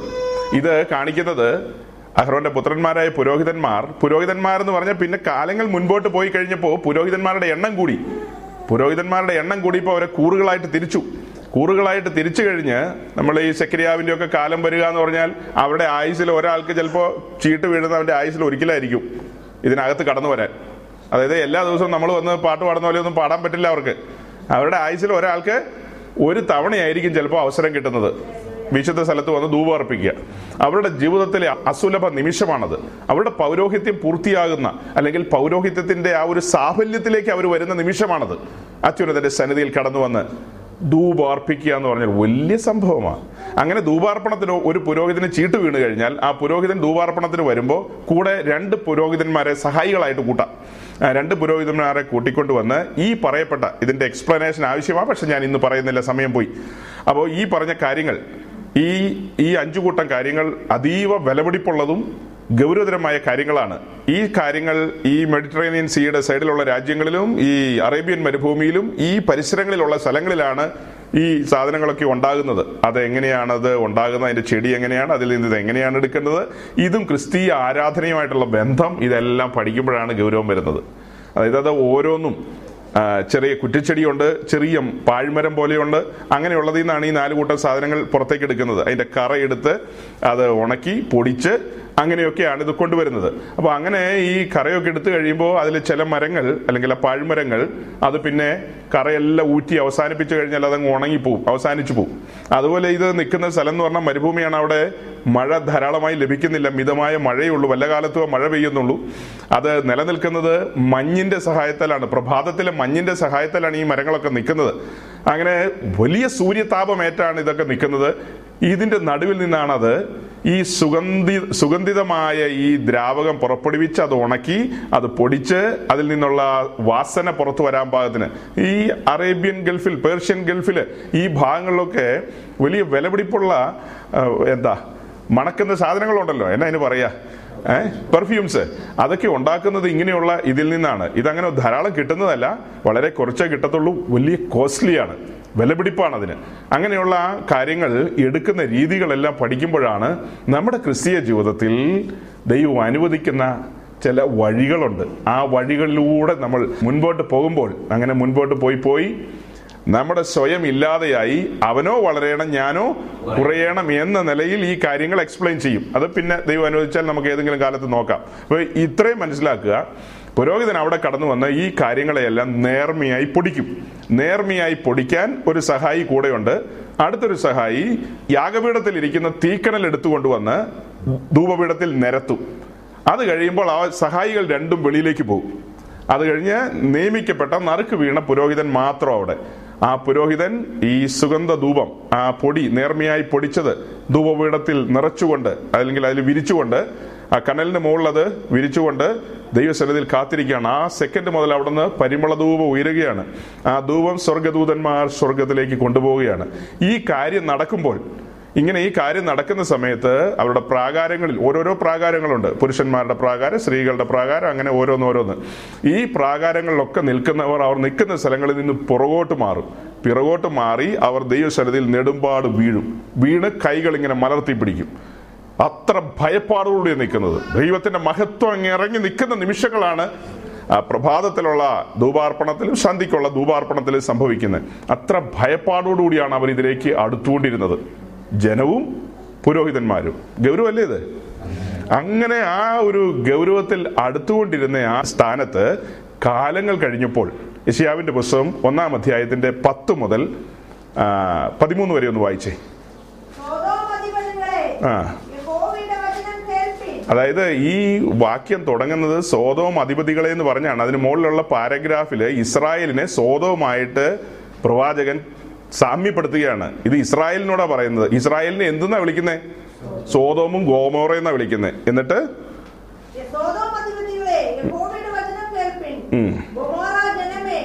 നമ്മുടെ ദൈവത്തിന്റെ ന്യായപ്രമാണം ശ്രദ്ധിച്ചുകൊള്ളുവിൻ. ഉം, നിങ്ങളുടെ ഹനനയാങ്ങളുടെ ബാഹുല്യം ഉം, എന്ന് യഹോവ ചെയ്യുന്നു? മുട്ടാടുകളെ കൊണ്ടുള്ള ഹോമയാകവും. നടിപ്പിച്ച മൃഗങ്ങളുടെ മേധസ്സും കൊണ്ട് എനിക്ക് മതി വന്നിരിക്കുന്നു. കാളകളുടെയോ കുഞ്ഞാടുകളുടെയോ ഉം. രക്തം എനിക്ക് ഇഷ്ടമല്ല. നിങ്ങൾ എന്റെ സന്നിധിയിൽ വരുമ്പോൾ എന്റെ പ്രാകാരങ്ങളെ ചവിട്ടുവാൻ ഇത് നിങ്ങളോട് ചോദിച്ചത് ആർ? ഇനി നിങ്ങൾ വ്യക്തമായുള്ള കാഴ്ച കൊണ്ടുവരരുത് രൂപം എനിക്ക് വെറുപ്പാകുന്നു. അമാവാസിയും ശബത്തും സഭായോഗം കൂടുന്നതും. നീതികേടും ഉത്സവയാഗവും. എനിക്ക് സഹിച്ചുകൂടാ. നിങ്ങളുടെ അമാവാസികളെയും ഉത്സവങ്ങളെയും ഞാൻ വെറുക്കുന്നു. അവ എനിക്ക് അസഹ്യം. ഞാൻ അവ സഹിച്ചു മുഷിഞ്ഞിരിക്കുന്നു അടുത്ത വാക്കും കൂടെ വായിച്ച് അവസാനിപ്പിക്കാം കൈമലർത്തുമ്പോൾ ഞാൻ എന്റെ കണ്ണു മറച്ചു കളയും നിങ്ങൾ എത്ര തന്നെ പ്രാർത്ഥന കഴിച്ചാലും ഞാൻ കേൾക്കില്ല എന്നിട്ട്? നിങ്ങളുടെ കൈ രക്തം കൊണ്ട് നിറഞ്ഞിരിക്കുന്നു. മതി. ഇത്രയും വായിച്ചപ്പോ ഇത് സോതോം ജനത്തോടും ഗോമോറ ജനത്തോടും ആണോ പറഞ്ഞത്? സ്വതോമിയരോടും ഗോമോറക്കാരോടും യാഗം കൊണ്ടുവരാൻ പറഞ്ഞിട്ടുണ്ടോ? ഇസ്രായേലിനെ ഇപ്പൊ എന്തെന്നാ വിളിക്കുന്നത്? ആ തോന്നിവാസം നടന്ന സോതോമുകാരോടും ഗോമോറക്കാരോടും സാദൃശ്യപ്പെടുത്തിക്കൊണ്ട് അവരെ വിളിക്കുകയാണ്. എന്നിട്ട് ചോദിക്കുകയാണ് ഞാൻ നിങ്ങളെ നിങ്ങളോട് ഹനനയാഗം കൊണ്ടുവരുവാൻ നിങ്ങളുടെ ഹനനയാഗങ്ങളുടെ ബാഹുലി എനിക്ക് എന്തിന്? പിന്നെ മുട്ടാടുകളെ കൊണ്ടുള്ള ഹോമയാഗം തടിപ്പിച്ച മൃഗങ്ങളുടെ മേധസ് കൊണ്ട് എനിക്ക് മതി വന്നിരിക്കുന്നു. കാളകളുടെയോ കുഞ്ഞാടുകളുടെയോ കോലാട്ട് കൊറ്റന്മാരുടെയോ രക്തം എനിക്ക് ഇഷ്ടമല്ല. നിങ്ങൾ എന്റെ സന്നിധിയിൽ വരുമ്പോൾ എന്റെ പ്രാകാരങ്ങളെ ചവിട്ടുവാൻ ഇത് നിങ്ങളോട് ചോദിച്ചത് ആർ? ഇനി നിങ്ങൾ വ്യർത്ഥമായ കാഴ്ച കൊണ്ടുവരരുത്. പതിമൂന്നാം വാക്യം തുടങ്ങുന്ന കണ്ടോ? ഇനി നിങ്ങൾ വ്യർത്ഥമായുള്ള ഇതാരാ പറഞ്ഞതെന്ന് ചോദിച്ചു കഴിഞ്ഞാൽ ഈ പറഞ്ഞ വലുവനായ ദൈവം തന്നെയാ പറഞ്ഞത്. ലേവ്യ ഒന്നാം അധ്യായം തുടങ്ങുന്നത് എങ്ങനെയാ? നിങ്ങളിൽ ഒരുവൻ എനിക്ക് വഴിപാട് കഴിക്കുന്നെങ്കിൽ അത് ഊനമില്ലാത്തതായിരിക്കട്ടെ അത് കൊണ്ടുവരുന്നത് ആടാകട്ടെ മാടാകട്ടെ ആണാകണം. അത് കൊണ്ടുവരുന്ന ആണായിരിക്കണം. ആ കാളയോ ആടോ പ്രാവോ എന്നൊക്കെ പറഞ്ഞതാരാ വലുവനായ ദൈവമല്ലേ? ആ ദൈവം തന്നെ ഇപ്പൊ പറയും ഇതൊക്കെ ആരാ പറഞ്ഞ കൊണ്ടുവരാനെന്ന് അപ്പൊ ഇതിന് പിന്നിൽ എന്തോ ഒരു കാര്യമില്ലേ? ഇപ്പൊ ഇവിടെ കൊണ്ടുവന്ന ഈ യാഗ വസ്തുക്കൾ വലിയ കുഴപ്പമൊന്നുമില്ല. അതിനെക്കുറിച്ച് ഇതിനകത്ത് പറയുന്നില്ല. അത് മലാക്കിയിലൊക്കെയാണ് പറയുന്നത്. ഇവിടെ യാഗ വസ്തുവിൽ വലിയ കുഴപ്പമുണ്ടെന്ന് പറയുന്നില്ല. പറയുന്നുണ്ടോ? യാഗവസ്തുവിനെ കുറിച്ച് വലിയ കുഴപ്പം പറയുന്നില്ല. ആ അതേസമയം ഇവിടുത്തെ കുഴപ്പം ആരെല്ലാം നിൽക്കുന്നേ? യാഗം അർപ്പിക്കുന്നവന്റെ. തുടക്കം നമ്മൾ പറഞ്ഞു കൈനിലും അവന്റെ വഴിപാടിലും പ്രസാദിച്ചില്ല. അങ്ങനെയെങ്കിൽ ഇന്ന് രാത്രി നമ്മൾ മടങ്ങുമ്പോൾ എന്ത് ചിന്തിച്ചു മടങ്ങും? ദൈവത്തിന്റെ ജനമായ ഇസ്രായേൽ കൊണ്ടുവന്ന അർപ്പണത്തിൽ ദൈവം പ്രസാദിച്ചില്ല. ഇത് വ്യർത്ഥമായ അർപ്പണം എന്ന് പറഞ്ഞെങ്കിൽ ഈ കാലഘട്ടത്തിൽ കുഞ്ഞാടിന്റെ രക്തത്താൽ വീണ്ടെടുക്കപ്പെട്ട വിശുദ്ധന്മാർ കൊണ്ടുവരുന്ന അർപ്പണങ്ങൾ അർപ്പണം എത്ര നല്ല സ്വോത്രം പറഞ്ഞെന്ന് പറഞ്ഞാലും അർപ്പിക്കുന്നവനെ ദൈവം നോക്കും. അർപ്പിക്കുന്നവനെ നോക്കും അർപ്പണത്തെയും നോക്കും. രണ്ടും നോക്കും. അത് രണ്ടും ദൈവസന്നിധിയിൽ ക്ലിയർ ആയിരിക്കണം. ജീവൻ ഉണ്ടായിരിക്കണം വിശുദ്ധമായിരിക്കണം. ദൈവം അത്ര നിഷ്കർഷയാണ് നമ്മുടെ നടുവിൽ ഇന്ന് രാത്രി പുറപ്പെടുവിക്കുന്നത്. ദൈവം തന്റെ ദാസനെ ചുമ്മയൊന്നും ഒരു വിമാനത്തെ കയറ്റി ഇങ്ങോട്ട് അയക്കുന്നില്ല. അങ്ങനെ ഏതെങ്കിലും ദാസന്മാര് നടപ്പുണ്ടോ എന്ന് നമുക്കറിയില്ല. ദൈവം തന്റെ ദാസന്മാരെ അയക്കുന്നുണ്ടെങ്കിൽ അതിന് കാര്യമുണ്ട്. ഈ തവണത്തെ യാത്രയിൽ പറയാനുള്ളതാണ് അവന്റെ പ്രമാണങ്ങളെ നിസാരമാക്കരുത്. അവന്റെ പ്രമാണങ്ങളെ നിസാരമാക്കിയാൽ മരണം കടന്നു വരും. ദൈവിക ബന്ധം ആ കൂട്ടായ്മ ദൈവ സാന്നിധ്യം അത് നഷ്ടപ്പെട്ട് കഴിഞ്ഞാൽ പിന്നെ നമ്മൾ ഇഷ്ടമുള്ള വഴിക്ക് പോകും. ദൈവ സാന്നിധ്യം നഷ്ടപ്പെടുന്ന ഒന്നും നമ്മൾ ചെയ്യരുത്. അതിനുള്ളൊരു സൂചനയും കൂടെ തരാം. പുറപ്പാട് ദിവസം ഇരുപതാം അധ്യായം. പുറപ്പാട് ദിവസം പത്തൊമ്പതാം അധ്യായത്തിന്റെ പ്രത്യേകത എന്തെന്ന് ചോദിച്ചാൽ പത്തൊമ്പതാം അധ്യായത്തിൽ വലിയവനായ ദൈവം സീനായിൽ ഇറങ്ങി നിൽക്കുന്ന അധ്യായമാണ്. ജനമെല്ലാം കണ്ടു. ആ കാഴ്ച ഭയങ്കര കാഴ്ചയായിരുന്നു. എന്നിട്ട് ഇരുപതാം അധ്യായത്തിന്റെ പതിനെട്ടും പത്തൊമ്പതും ഇരുപതിലേക്ക് വരുമ്പോൾ പതിനെട്ടും പത്തൊമ്പതും ആദ്യം വായിച്ചേ.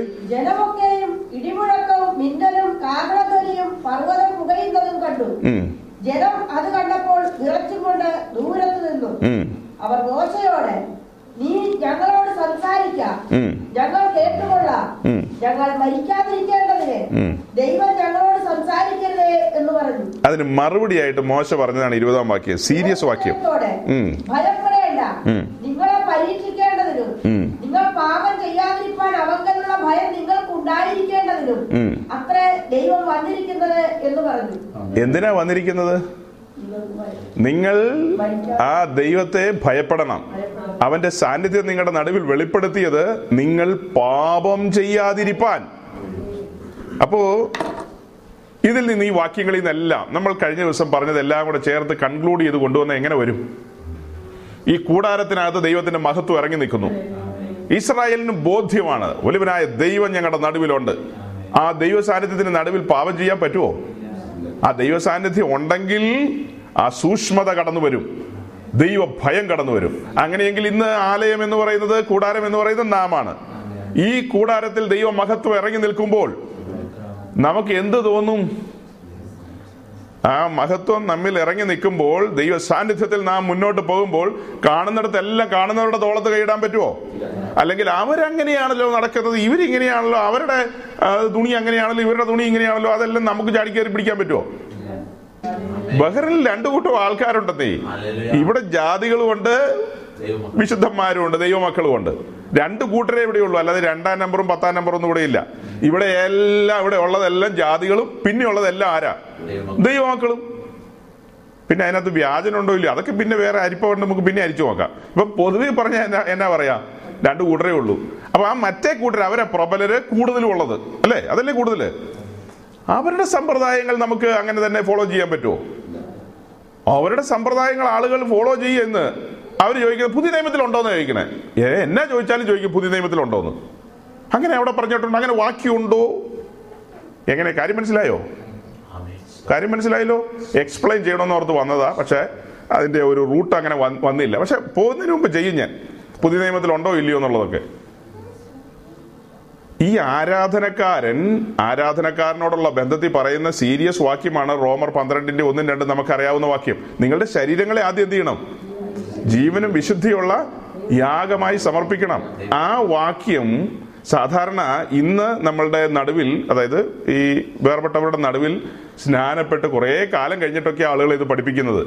ആ വാക്യം റോമർ പന്ത്രണ്ടാം അധ്യായം എന്ന് പറയുന്ന സ്നാനത്തോടുകൂടെ പഠിപ്പിക്കുന്ന വാക്യമാണ്. സ്നാനത്തിന് പഠിപ്പിക്കുന്ന വാക്യമാണ് അല്ലെങ്കിൽ അധ്യായമാണ് റോമർ പന്ത്രണ്ട്. അത് പിന്നെ പിന്നെ ഒരു ദിവസത്തേക്ക് വെക്കാൻ പറ്റില്ല. ആ അധ്യായം പറഞ്ഞു കേൾപ്പിച്ച് ബോധ്യപ്പെട്ടിട്ട് മാത്രമേ സ്നാനക്കുളത്തിൽ ഇറക്കാൻ പറ്റുകയുള്ളൂ. അതിന് ആമയും പറഞ്ഞില്ലെങ്കിൽ ഓക്കെ നമുക്ക് പിന്നീട് ഇരുന്ന് ചിന്തിക്കുക പിന്നീട് ആലോചിക്കാം എന്നേ പറയാൻ പറ്റത്തുള്ളൂ. ഒരുവൻ രക്ഷിക്കപ്പെട്ടു വരുമ്പോൾ അതായത് രക്ഷ ദാനമാ അവിടെ കണ്ടീഷൻസ് ഒന്നുമില്ല. രക്ഷയിൽ ഒരു കണ്ടീഷനും ഇല്ല. കണ്ടീഷൻ പറഞ്ഞല്ല രക്ഷിക്കപ്പെടുന്നത്. അവൻ പാപിയാണെന്ന് സമ്മതിക്കുന്നു. അവന്റെ ഉള്ള അവസ്ഥയിൽ നിന്ന് നിപ്പിൽ അവൻ സമ്മതിക്കുമ്പോൾ ദൈവം അവനെ നീതീകരിക്കുന്നു അവന് രക്ഷ കൊടുക്കുന്നു. രക്ഷിക്കപ്പെട്ട് കഴിയുമ്പോൾ അതായത് യാഗപീഠത്തിലെ കാഴ്ച അവൻ കണ്ണാല കണ്ടു. തകർന്ന് കിടക്കുന്ന കാഴ്ച അവന് വേണ്ടി ദൈവം ഒരുക്കിയ രക്ഷാകര പദ്ധതി കണ്ടു. കണ്ടു കഴിഞ്ഞിട്ടാണ് പരിശുദ്ധാത്മാവ് ചോദിക്കുന്നത് നിനക്ക് വേണ്ടി ഒരുവൻ നിഷ്കളങ്കമായി ഏൽപ്പിച്ചു കൊടുത്തിരിക്കുകയാണ് യാഗമായി. നിനക്കും അതുപോലെ ഒന്ന് ഏൽപ്പിച്ചു കൊടുക്കാമോ? അവനോട് ചേരാൻ നിനക്ക് മനസ്സുണ്ടോ? എന്ന ചോദ്യത്തിന് ന്യായമായും രക്ഷിക്കപ്പെട്ടവനാണ് ചാടി സമ്മതിക്കും. സമ്മതിക്കില്ലേ? രക്ഷിക്കപ്പെട്ടതാണെങ്കിൽ ഇതാണ് രക്ഷിക്കപ്പെട്ടോ ഇല്ലയോ എന്നുള്ള എന്റെ ലക്ഷണം. രക്ഷിക്കപ്പെട്ടു കഴിഞ്ഞാൽ അവന് പിന്നെ നാളെ മറ്റന്നാളൊന്നുമില്ല. അപ്പനോടും അമ്മയോടും ജഡരക്തങ്ങളോടൊക്കെ ചോദിക്കാനുണ്ടോ പിന്നെ? അവൻ ചാടി സമ്മതിക്കും. ആ സമ്മതിക്കുന്ന കൂട്ടത്തിൽ രണ്ട് കാര്യം അവനെ ധരിപ്പിക്കും. ഒന്ന് നീ പാപസംബന്ധമായി മരിച്ചവനാണ്. അത് എല്ലാവരും പറയും. സമസ്ത ലോകവും പറയും പാപസംബന്ധമായി മരിച്ച കാര്യം. ആ കൂട്ടത്തിൽ അടുത്തൊരു കാര്യമാണ് നീ ലോകസംബന്ധമായി മരിച്ചവനായിരിക്കണം. പാപസംബന്ധം ലോകസംബന്ധം. ഇത് രണ്ടും. ആ രണ്ടും ഉണ്ടെങ്കിൽ മാത്രമേ വെള്ളത്തിലേക്ക് ഇറക്കാൻ പറ്റൂ. നീ പാപത്തിന് മരിച്ചവനാണ് നീ ലോകത്തിന്റെ സമ്പ്രദായങ്ങൾക്ക് മരിച്ചവനാണ്. ലോകത്തിന്റെ സമ്പ്രദായം എന്നുള്ള വിഷയത്തിൽ അത് തുടർമാനമായ ഒരു പ്രക്രിയ. തുടർമാനമായി അത് ചെയ്തുകൊണ്ടിരിക്കണം? മരിപ്പിച്ചുകൊണ്ടിരിക്കണം. എന്നാൽ അതിന്റെ ഒരു ആദ്യപടി എന്ന നിലയിൽ ആ ബോധ്യം കൊടുക്കുകയാണ്. ഈ സ്നാനക്കുളത്തിലേക്ക് ഇറങ്ങുമ്പോൾ നമ്മളത് ധരിക്കുന്നത് സ്നാനപ്പെട്ടില്ലെങ്കിൽ സ്വർഗത്തിൽ പോകില്ല എന്നൊക്കെയാ. സ്വർഗത്തിൽ പോകാനല്ല സ്നാനപ്പെടുന്നത്. ദൈവത്തിന്റെ വലിയ പദ്ധതിയുടെ ഭാഗമാണ് സ്നാനം എന്ന് പറയുന്നത്. രക്ഷിക്കപ്പെടുന്ന ഒരു വ്യക്തിയുടെ പേര് ജീവപുസ്തകത്തിൽ വരുന്നു. അടുത്ത് അവൻ സ്നാനപ്പെടുമ്പോൾ അവനെ ഇരുത്തി കാര്യം പറയാണ് അത്യുന്നതന്റെ മന്ദിരമാകും നീ. സ്നാനപ്പെട്ട് കയറി വരുമ്പോ നീ ആരാ പിന്നെ? ഈ സ്നാനക്കുളം അത് ചെങ്കടലിന്റെ നിഴലല്ലേ? മിശ്ര- മിശ്രയം വിട്ട് ചെങ്കടൽ കടന്നതിന്റെ നിഴലല്ലേ സ്നാനമായിട്ട് നമ്മൾ പറയുന്നത് ആ സ്നാനക്കുളത്തിൽ നിന്ന് അവർ കയറി വരുമ്പോ മാറയുണ്ട് എലിയുമുണ്ട് രഫീദിയുമുണ്ട് അങ്ങനെ രണ്ട് മൂന്ന് സ്ഥലങ്ങളുണ്ട്. പക്ഷെ നമ്മളിപ്പോ ഇത് അച്ചരിയുമായിട്ട് അങ്ങനെ നടന്നു പോകുന്ന പോലെ അല്ല കൂട്ടുന്നത്. സ്നാനക്കുളത്തിൽ നിന്ന് നേരെ കയറി വരുന്ന സ്ഥലത്തിന്റെ പേരാ ഹോരേബ്. നമ്മൾ നേരെ കയറി വരുന്ന നമ്മുടെ ഹോരേബ് എന്ന് പറയുന്നത് പർവതം നമ്മുടെ പർവതം. അപ്പോസ്തോലിക ഉപദേശ അപ്പോസ്തോലന്മാർ ഇരുന്ന ആ മാളികമുറിയുടെ അനുഭവത്തിലേക്ക് കയറി വരുന്നത്. അവിടെ വെളിപ്പെട്ട തിട്ടൂരങ്ങൾ എന്ന് പറഞ്ഞാൽ അവിടെ വെളിപ്പെട്ട ബോധ്യങ്ങൾ. അപ്പോസ്തോലിക ഉപദേശം ആ അപ്പോസ്തോലിക ഉപദേശ പ്രകാരം രക്ഷിക്കപ്പെട്ടവനെ സ്നാനപ്പെടുത്തി സ്നാനപ്പെട്ട അവൻ കയറി വരുന്നത് ആ ഹെവൻലി റലംസിലേക്കാണ് സ്വർഗ തലങ്ങളിലേക്കാണ് കടന്നു വരുന്നത്. അവൻ അവിടെ മുതൽ യാത്ര ആരംഭിക്കുകയാണ് മരിയാത്ര ആരംഭിക്കുകയാണ്. അത്യുന്നതന്റെ കൂടാരമായി തീർന്നുകൊണ്ട് ദൈവ സാന്നിധ്യം വഹിച്ചുകൊണ്ട് മുൻപോട്ട് പോകുന്ന ഒരുവനായി തീരുകയാണ്. ദൈവത്തിന്റെ വലിയ പദ്ധതികളാണ് ഇനി അവനിലൂടെ നിറവേറേണ്ടത്. ആ പദ്ധതികളെല്ലാം നിറവേറി മുന്നോട്ട് പോകണം. അങ്ങനെ പോകാനുള്ള ബോധ്യം താല്പര്യം ഉണ്ടോ എന്ന് ചോദിക്കണം. അപ്പോ അതിനാണ് നമ്മൾ ഈ കൂടാരം പഠിപ്പിക്കുന്നത്. ഈ കൂടാരം പർവതത്തിലെ മാതൃകയാ. ഇതിനകത്ത് മോശയുടെ ഒരു ഇഷ്ടം ഇനി അതിനകത്ത് നടക്കില്ല. മോശയുടെ ഇഷ്ടം എന്തെങ്കിലും പറ്റുമോ? മോശയുടേതായ ഒരു കാര്യം അതിനകത്ത് പറ്റത്തില്ല. അത് ഉയരത്തിലെ മാതൃകയാണ് ഉയരത്തിലെ അളവാണ്. ഒരളവും തെറ്റിക്കാൻ പാടില്ല. അവിടെ വെള്ളി കൊണ്ടുള്ള കാര്യത്തിന് വെള്ളി തന്നെ വേണം സ്വർണം കൊണ്ടുള്ള കാര്യത്തിന് സ്വർണം വേണം. പിന്നെ എന്നാ? താമ്രത്തിന്റെ കാര്യത്തിന് താമ്രം തന്നെ വേണം. അങ്ങനെ ഓരോ കാര്യം ഒന്നും മാറ്റാനും മറിക്കാനും പറ്റത്തില്ല. ഓരോരോ കാര്യങ്ങൾ എവിടെ വെക്കണമെന്ന് പറഞ്ഞാൽ അവിടെ തന്നെ വെക്കണം. അങ്ങനെയെങ്കിൽ നാം ആകുന്ന കൂടാരം നാം സമർപ്പിതരാണെങ്കിൽ നമ്മയും കൂടാരമാക്കി മാറ്റുകയാണ്. റോമർ പന്ത്രണ്ടിന്റെ ഒന്നും രണ്ടും മാത്രമല്ല പന്ത്രണ്ടാം അധ്യായം നല്ല രീതിയിൽ പറഞ്ഞു കൊടുത്തിട്ട് മാത്രമാണ് എന്ത് ചെയ്യാൻ പാടുള്ളൂ? സ്നാനപ്പെടുത്താൻ പാടുള്ളൂ. ഈ ശരീരം കൊണ്ട് ദൈവത്തെ മഹത്വപ്പെടുത്തണം. അതൊരു ആരാധനയാണ്. ഈ ശരീരം കൊണ്ട് ദൈവത്തെ എന്ത് ചെയ്യണം? മഹത്വപ്പെടുത്തണം. അടുത്തത് ഒരു വാക്യോടെ വായിച്ചേക്കാം. യോഹന്നന്റെ സുവിശേഷം പതിനഞ്ചാം അധ്യായത്തിന്റെ എട്ടാം വാക്യം. യോഹന്നാൻ പതിനഞ്ചിന്റെ എട്ട്.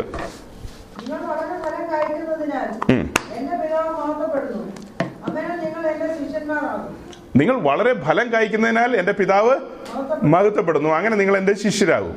അപ്പോൾ ഈ ഇവിടെ ഫലം കായ്ക്കുക എന്ന് പറയുമ്പോൾ നമ്മൾ ആദ്യം പറഞ്ഞു അവൻ അവന്റെ ജീവിതം അവന്റെ ദേഹം ദേഹി ആത്മാവ് സമ്പൂർണമായി ഏൽപ്പിച്ചു കൊടുക്കുകയാണ് ബലിപീഠത്തിൽ. അവനങ്ങനെ സ്നാനം മുതൽ അവിടെ മുതൽ ആ ബോധ്യത്തിലാണ്. അവൻ ആ ബലിപീഠത്തിന്റെ അനുഭവത്തിലാണ്. അവന്റെ ചുമലിൽ എപ്പോഴും ക്രൂശുണ്ട് അല്ലെങ്കിൽ യാഗപീഠമുണ്ട്.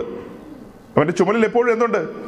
ക്രൂശുണ്ട് അല്ലെങ്കിൽ യാഗപീഠമുണ്ട്. അങ്ങനെയാ മുന്നോട്ട് പോകുന്നത്. ആ മുൻപോട്ട് പോകുന്ന ആ പോക്കിൽ ആ യാത്രയിൽ അവൻ ദൈവത്തെ മഹത്വപ്പെടുത്തുന്ന രീതിയിൽ അവന്റെ ജീവിതം കൊണ്ട് ദൈവത്തെ എന്ത് ചെയ്യുന്നു? മഹത്വപ്പെടുന്നു. രണ്ട് കാര്യം പറഞ്ഞു.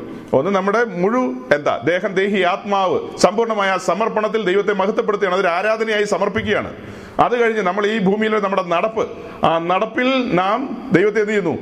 മഹത്വപ്പെടുത്തുന്നു. ഈ രണ്ട് കാര്യം കഴിഞ്ഞ് അടുത്തൊരു കാര്യമാണ്. നാം ദൈവത്തിന്റെ സന്നിധിയിൽ കടന്നു വരുമ്പോൾ അവനെ ആത്മാവിലും സത്യത്തിലും ആരാധിക്കണം. ഇവിടെ പലരും ഡിസ്പ്യൂട്ട് പറയുന്നത് നമ്മുടെ ശരീരം സമർപ്പിക്കണം അത് കഴിഞ്ഞ് നല്ല നല്ല പിള്ളയായിട്ട് ജീവിക്കണമെന്ന്. അങ്ങനെ നല്ല ആളായിട്ട് ജീവിക്കുക എന്നുള്ളത് മാത്രമല്ല ഉദ്ദേശിക്കുന്നത്. വിശുദ്ധന്മാർ നല്ല രീതിയിൽ വചനപ്രകാരം ജീവിക്കണം. അത് അതേ സമയം തന്നെ അവർ ദൈവത്തെ ആത്മാവിലും സത്യത്തിലും ആരാധിക്കണം. ആത്മാവിലും സത്യത്തിലും ആരാധിക്കുക എന്ന് പറഞ്ഞാൽ ആത്മാവിനെ അനുസരിച്ച് നടക്കുക എന്നുള്ളത് മാത്രമല്ല. ദൈവസന്നിധിയിൽ അപ്പോസ്തോലികമായ ആ പാരമ്പര്യം നാം പഠിക്കുമ്പോൾ കാത്തിരുന്നവരുടെ മേൽ പരിശുദ്ധാത്മാവ് കടന്നു വന്ന ആ സമയം മുതൽ ആദിമ സഭ ആത്മാവിൽ ആരാധിച്ചിരുന്നു. അവർ അന്യഭാഷയിൽ ദൈവത്തെ എത്തിയിരുന്നു സ്തുതിച്ചിരുന്നു. അങ്ങനെ കാലങ്ങൾ മുൻപോട്ട് പോകുമ്പോൾ ദൈവസഭയുടെ പ്രാക്ടീസ് ആയിരുന്നു അത്. അടുത്തടുത്ത അധ്യായങ്ങൾ അപ്പോസ്തല പ്രവർത്തിയുടെ അടുത്തടുത്ത അധ്യായങ്ങൾ നാം പഠിക്കുമ്പോൾ എട്ടാം അധ്യായത്തിലേക്ക് വരുമ്പോൾ ഫിലിപ്പോസ് ശമരിയെ പോയി സുവിശേഷം അറിയിച്ചു. സുവിശേഷം അറിയിച്ച ആളുകൾ പരിശുദ്ധാത്മാവിനാൽ അറിയിച്ച സുവിശേഷം പരിശുദ്ധാത്മാവിനാൽ ഏറ്റെടുത്തു. അങ്ങനെ ഏറ്റെടുത്തവർ സ്നാനപ്പെട്ടു. സ്നാനപ്പെട്ട് വന്ന ആൾക്കാർ ആത്മനിറവ് പ്രാപിക്കാത്തത് കൊണ്ട് അപ്പശ്വരന്മാർ അവിടെ കടന്നു വന്ന് അവരുടെ മേൽ കൈവച്ചപ്പോൾ അവർക്ക് എന്ത് ലഭിച്ചു? പരിശുദ്ധാത്മ നിറവ് ലഭിച്ചു. അവർ ആത്മസ്നാനം പ്രാപിച്ചു. അവർ അന്യഭാഷയിൽ സംസാരിച്ചു തുടങ്ങി. അപ്പോ അത് കഴിഞ്ഞ് പിന്നീട് നമ്മൾ മുൻപോട്ട് മുൻപോട്ട് വരുമ്പോൾ അപ്പോസ്തല പ്രവൃത്തിയിൽ പൗലോസിന്റെ യാത്രകളിൽ പൗലോസ് ചോദിക്കുന്നുണ്ട് എഫിസോസിന്റെ ഉൾപ്രദേശത്തുള്ളവരോട് നിങ്ങൾ വിശ്വസിച്ചിട്ട് പരിശുദ്ധാത്മാവിനെ പ്രാപിച്ചു എന്ന് ചോദിക്കുന്നുണ്ട്. അവരത് ഞങ്ങൾ കേട്ടിട്ട് പോലും ഇല്ലെന്നാ പറഞ്ഞ്. അപ്പോൾ അതിനുള്ള ചോദ്യങ്ങളൊക്കെ ചോദിച്ചു എന്നിട്ട് അവരെ അതിന്റെ ക്രമത്തിലേക്ക് കൊണ്ടുവന്നു. അപ്പോസ്തലനായ പൗലോസ് അവരുടെ മേൽ കൈവച്ചപ്പോൾ അവർക്ക് പരിശുദ്ധാത്മാവിനെ ലഭിച്ചു. അവരും എന്തു പറഞ്ഞു?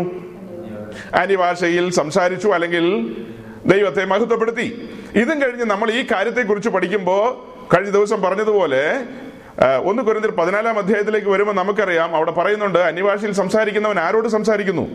ദൈവത്തോട് സംസാരിക്കുന്നവൻ ആത്മാവിൽ മർമ്മങ്ങളെ പ്രസ്താവിക്കുന്നു അല്ലെങ്കിൽ സംസാരിക്കുന്നു.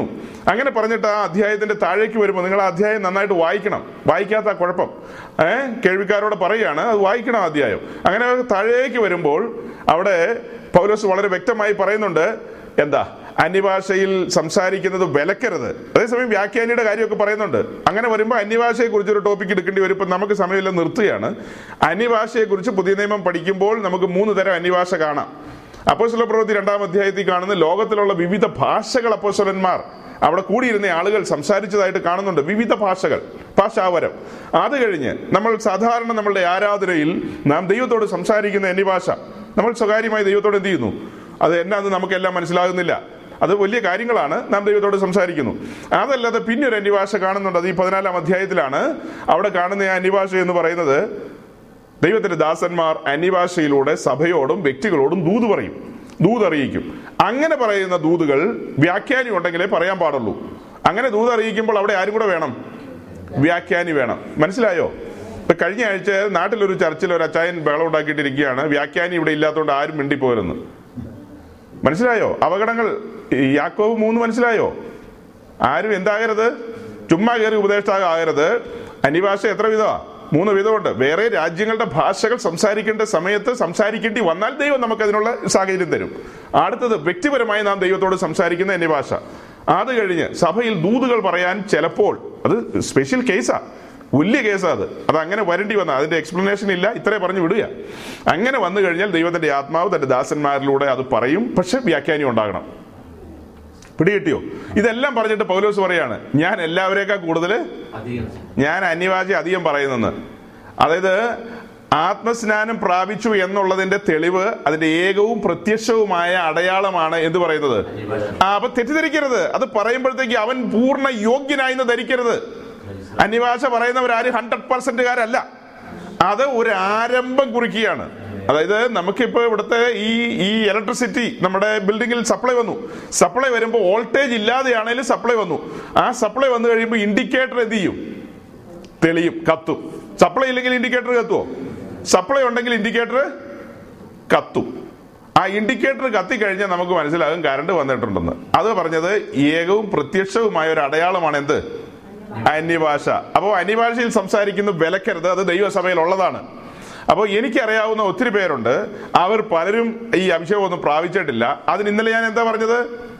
കുറുക്കൻ ചാടി മുന്തിരിയിലേക്ക് മുന്തിരി മുന്തിരി പിടിക്കാനായിട്ട്. കിട്ടാതെ വന്നപ്പോ അവരെന്ത് പറഞ്ഞു?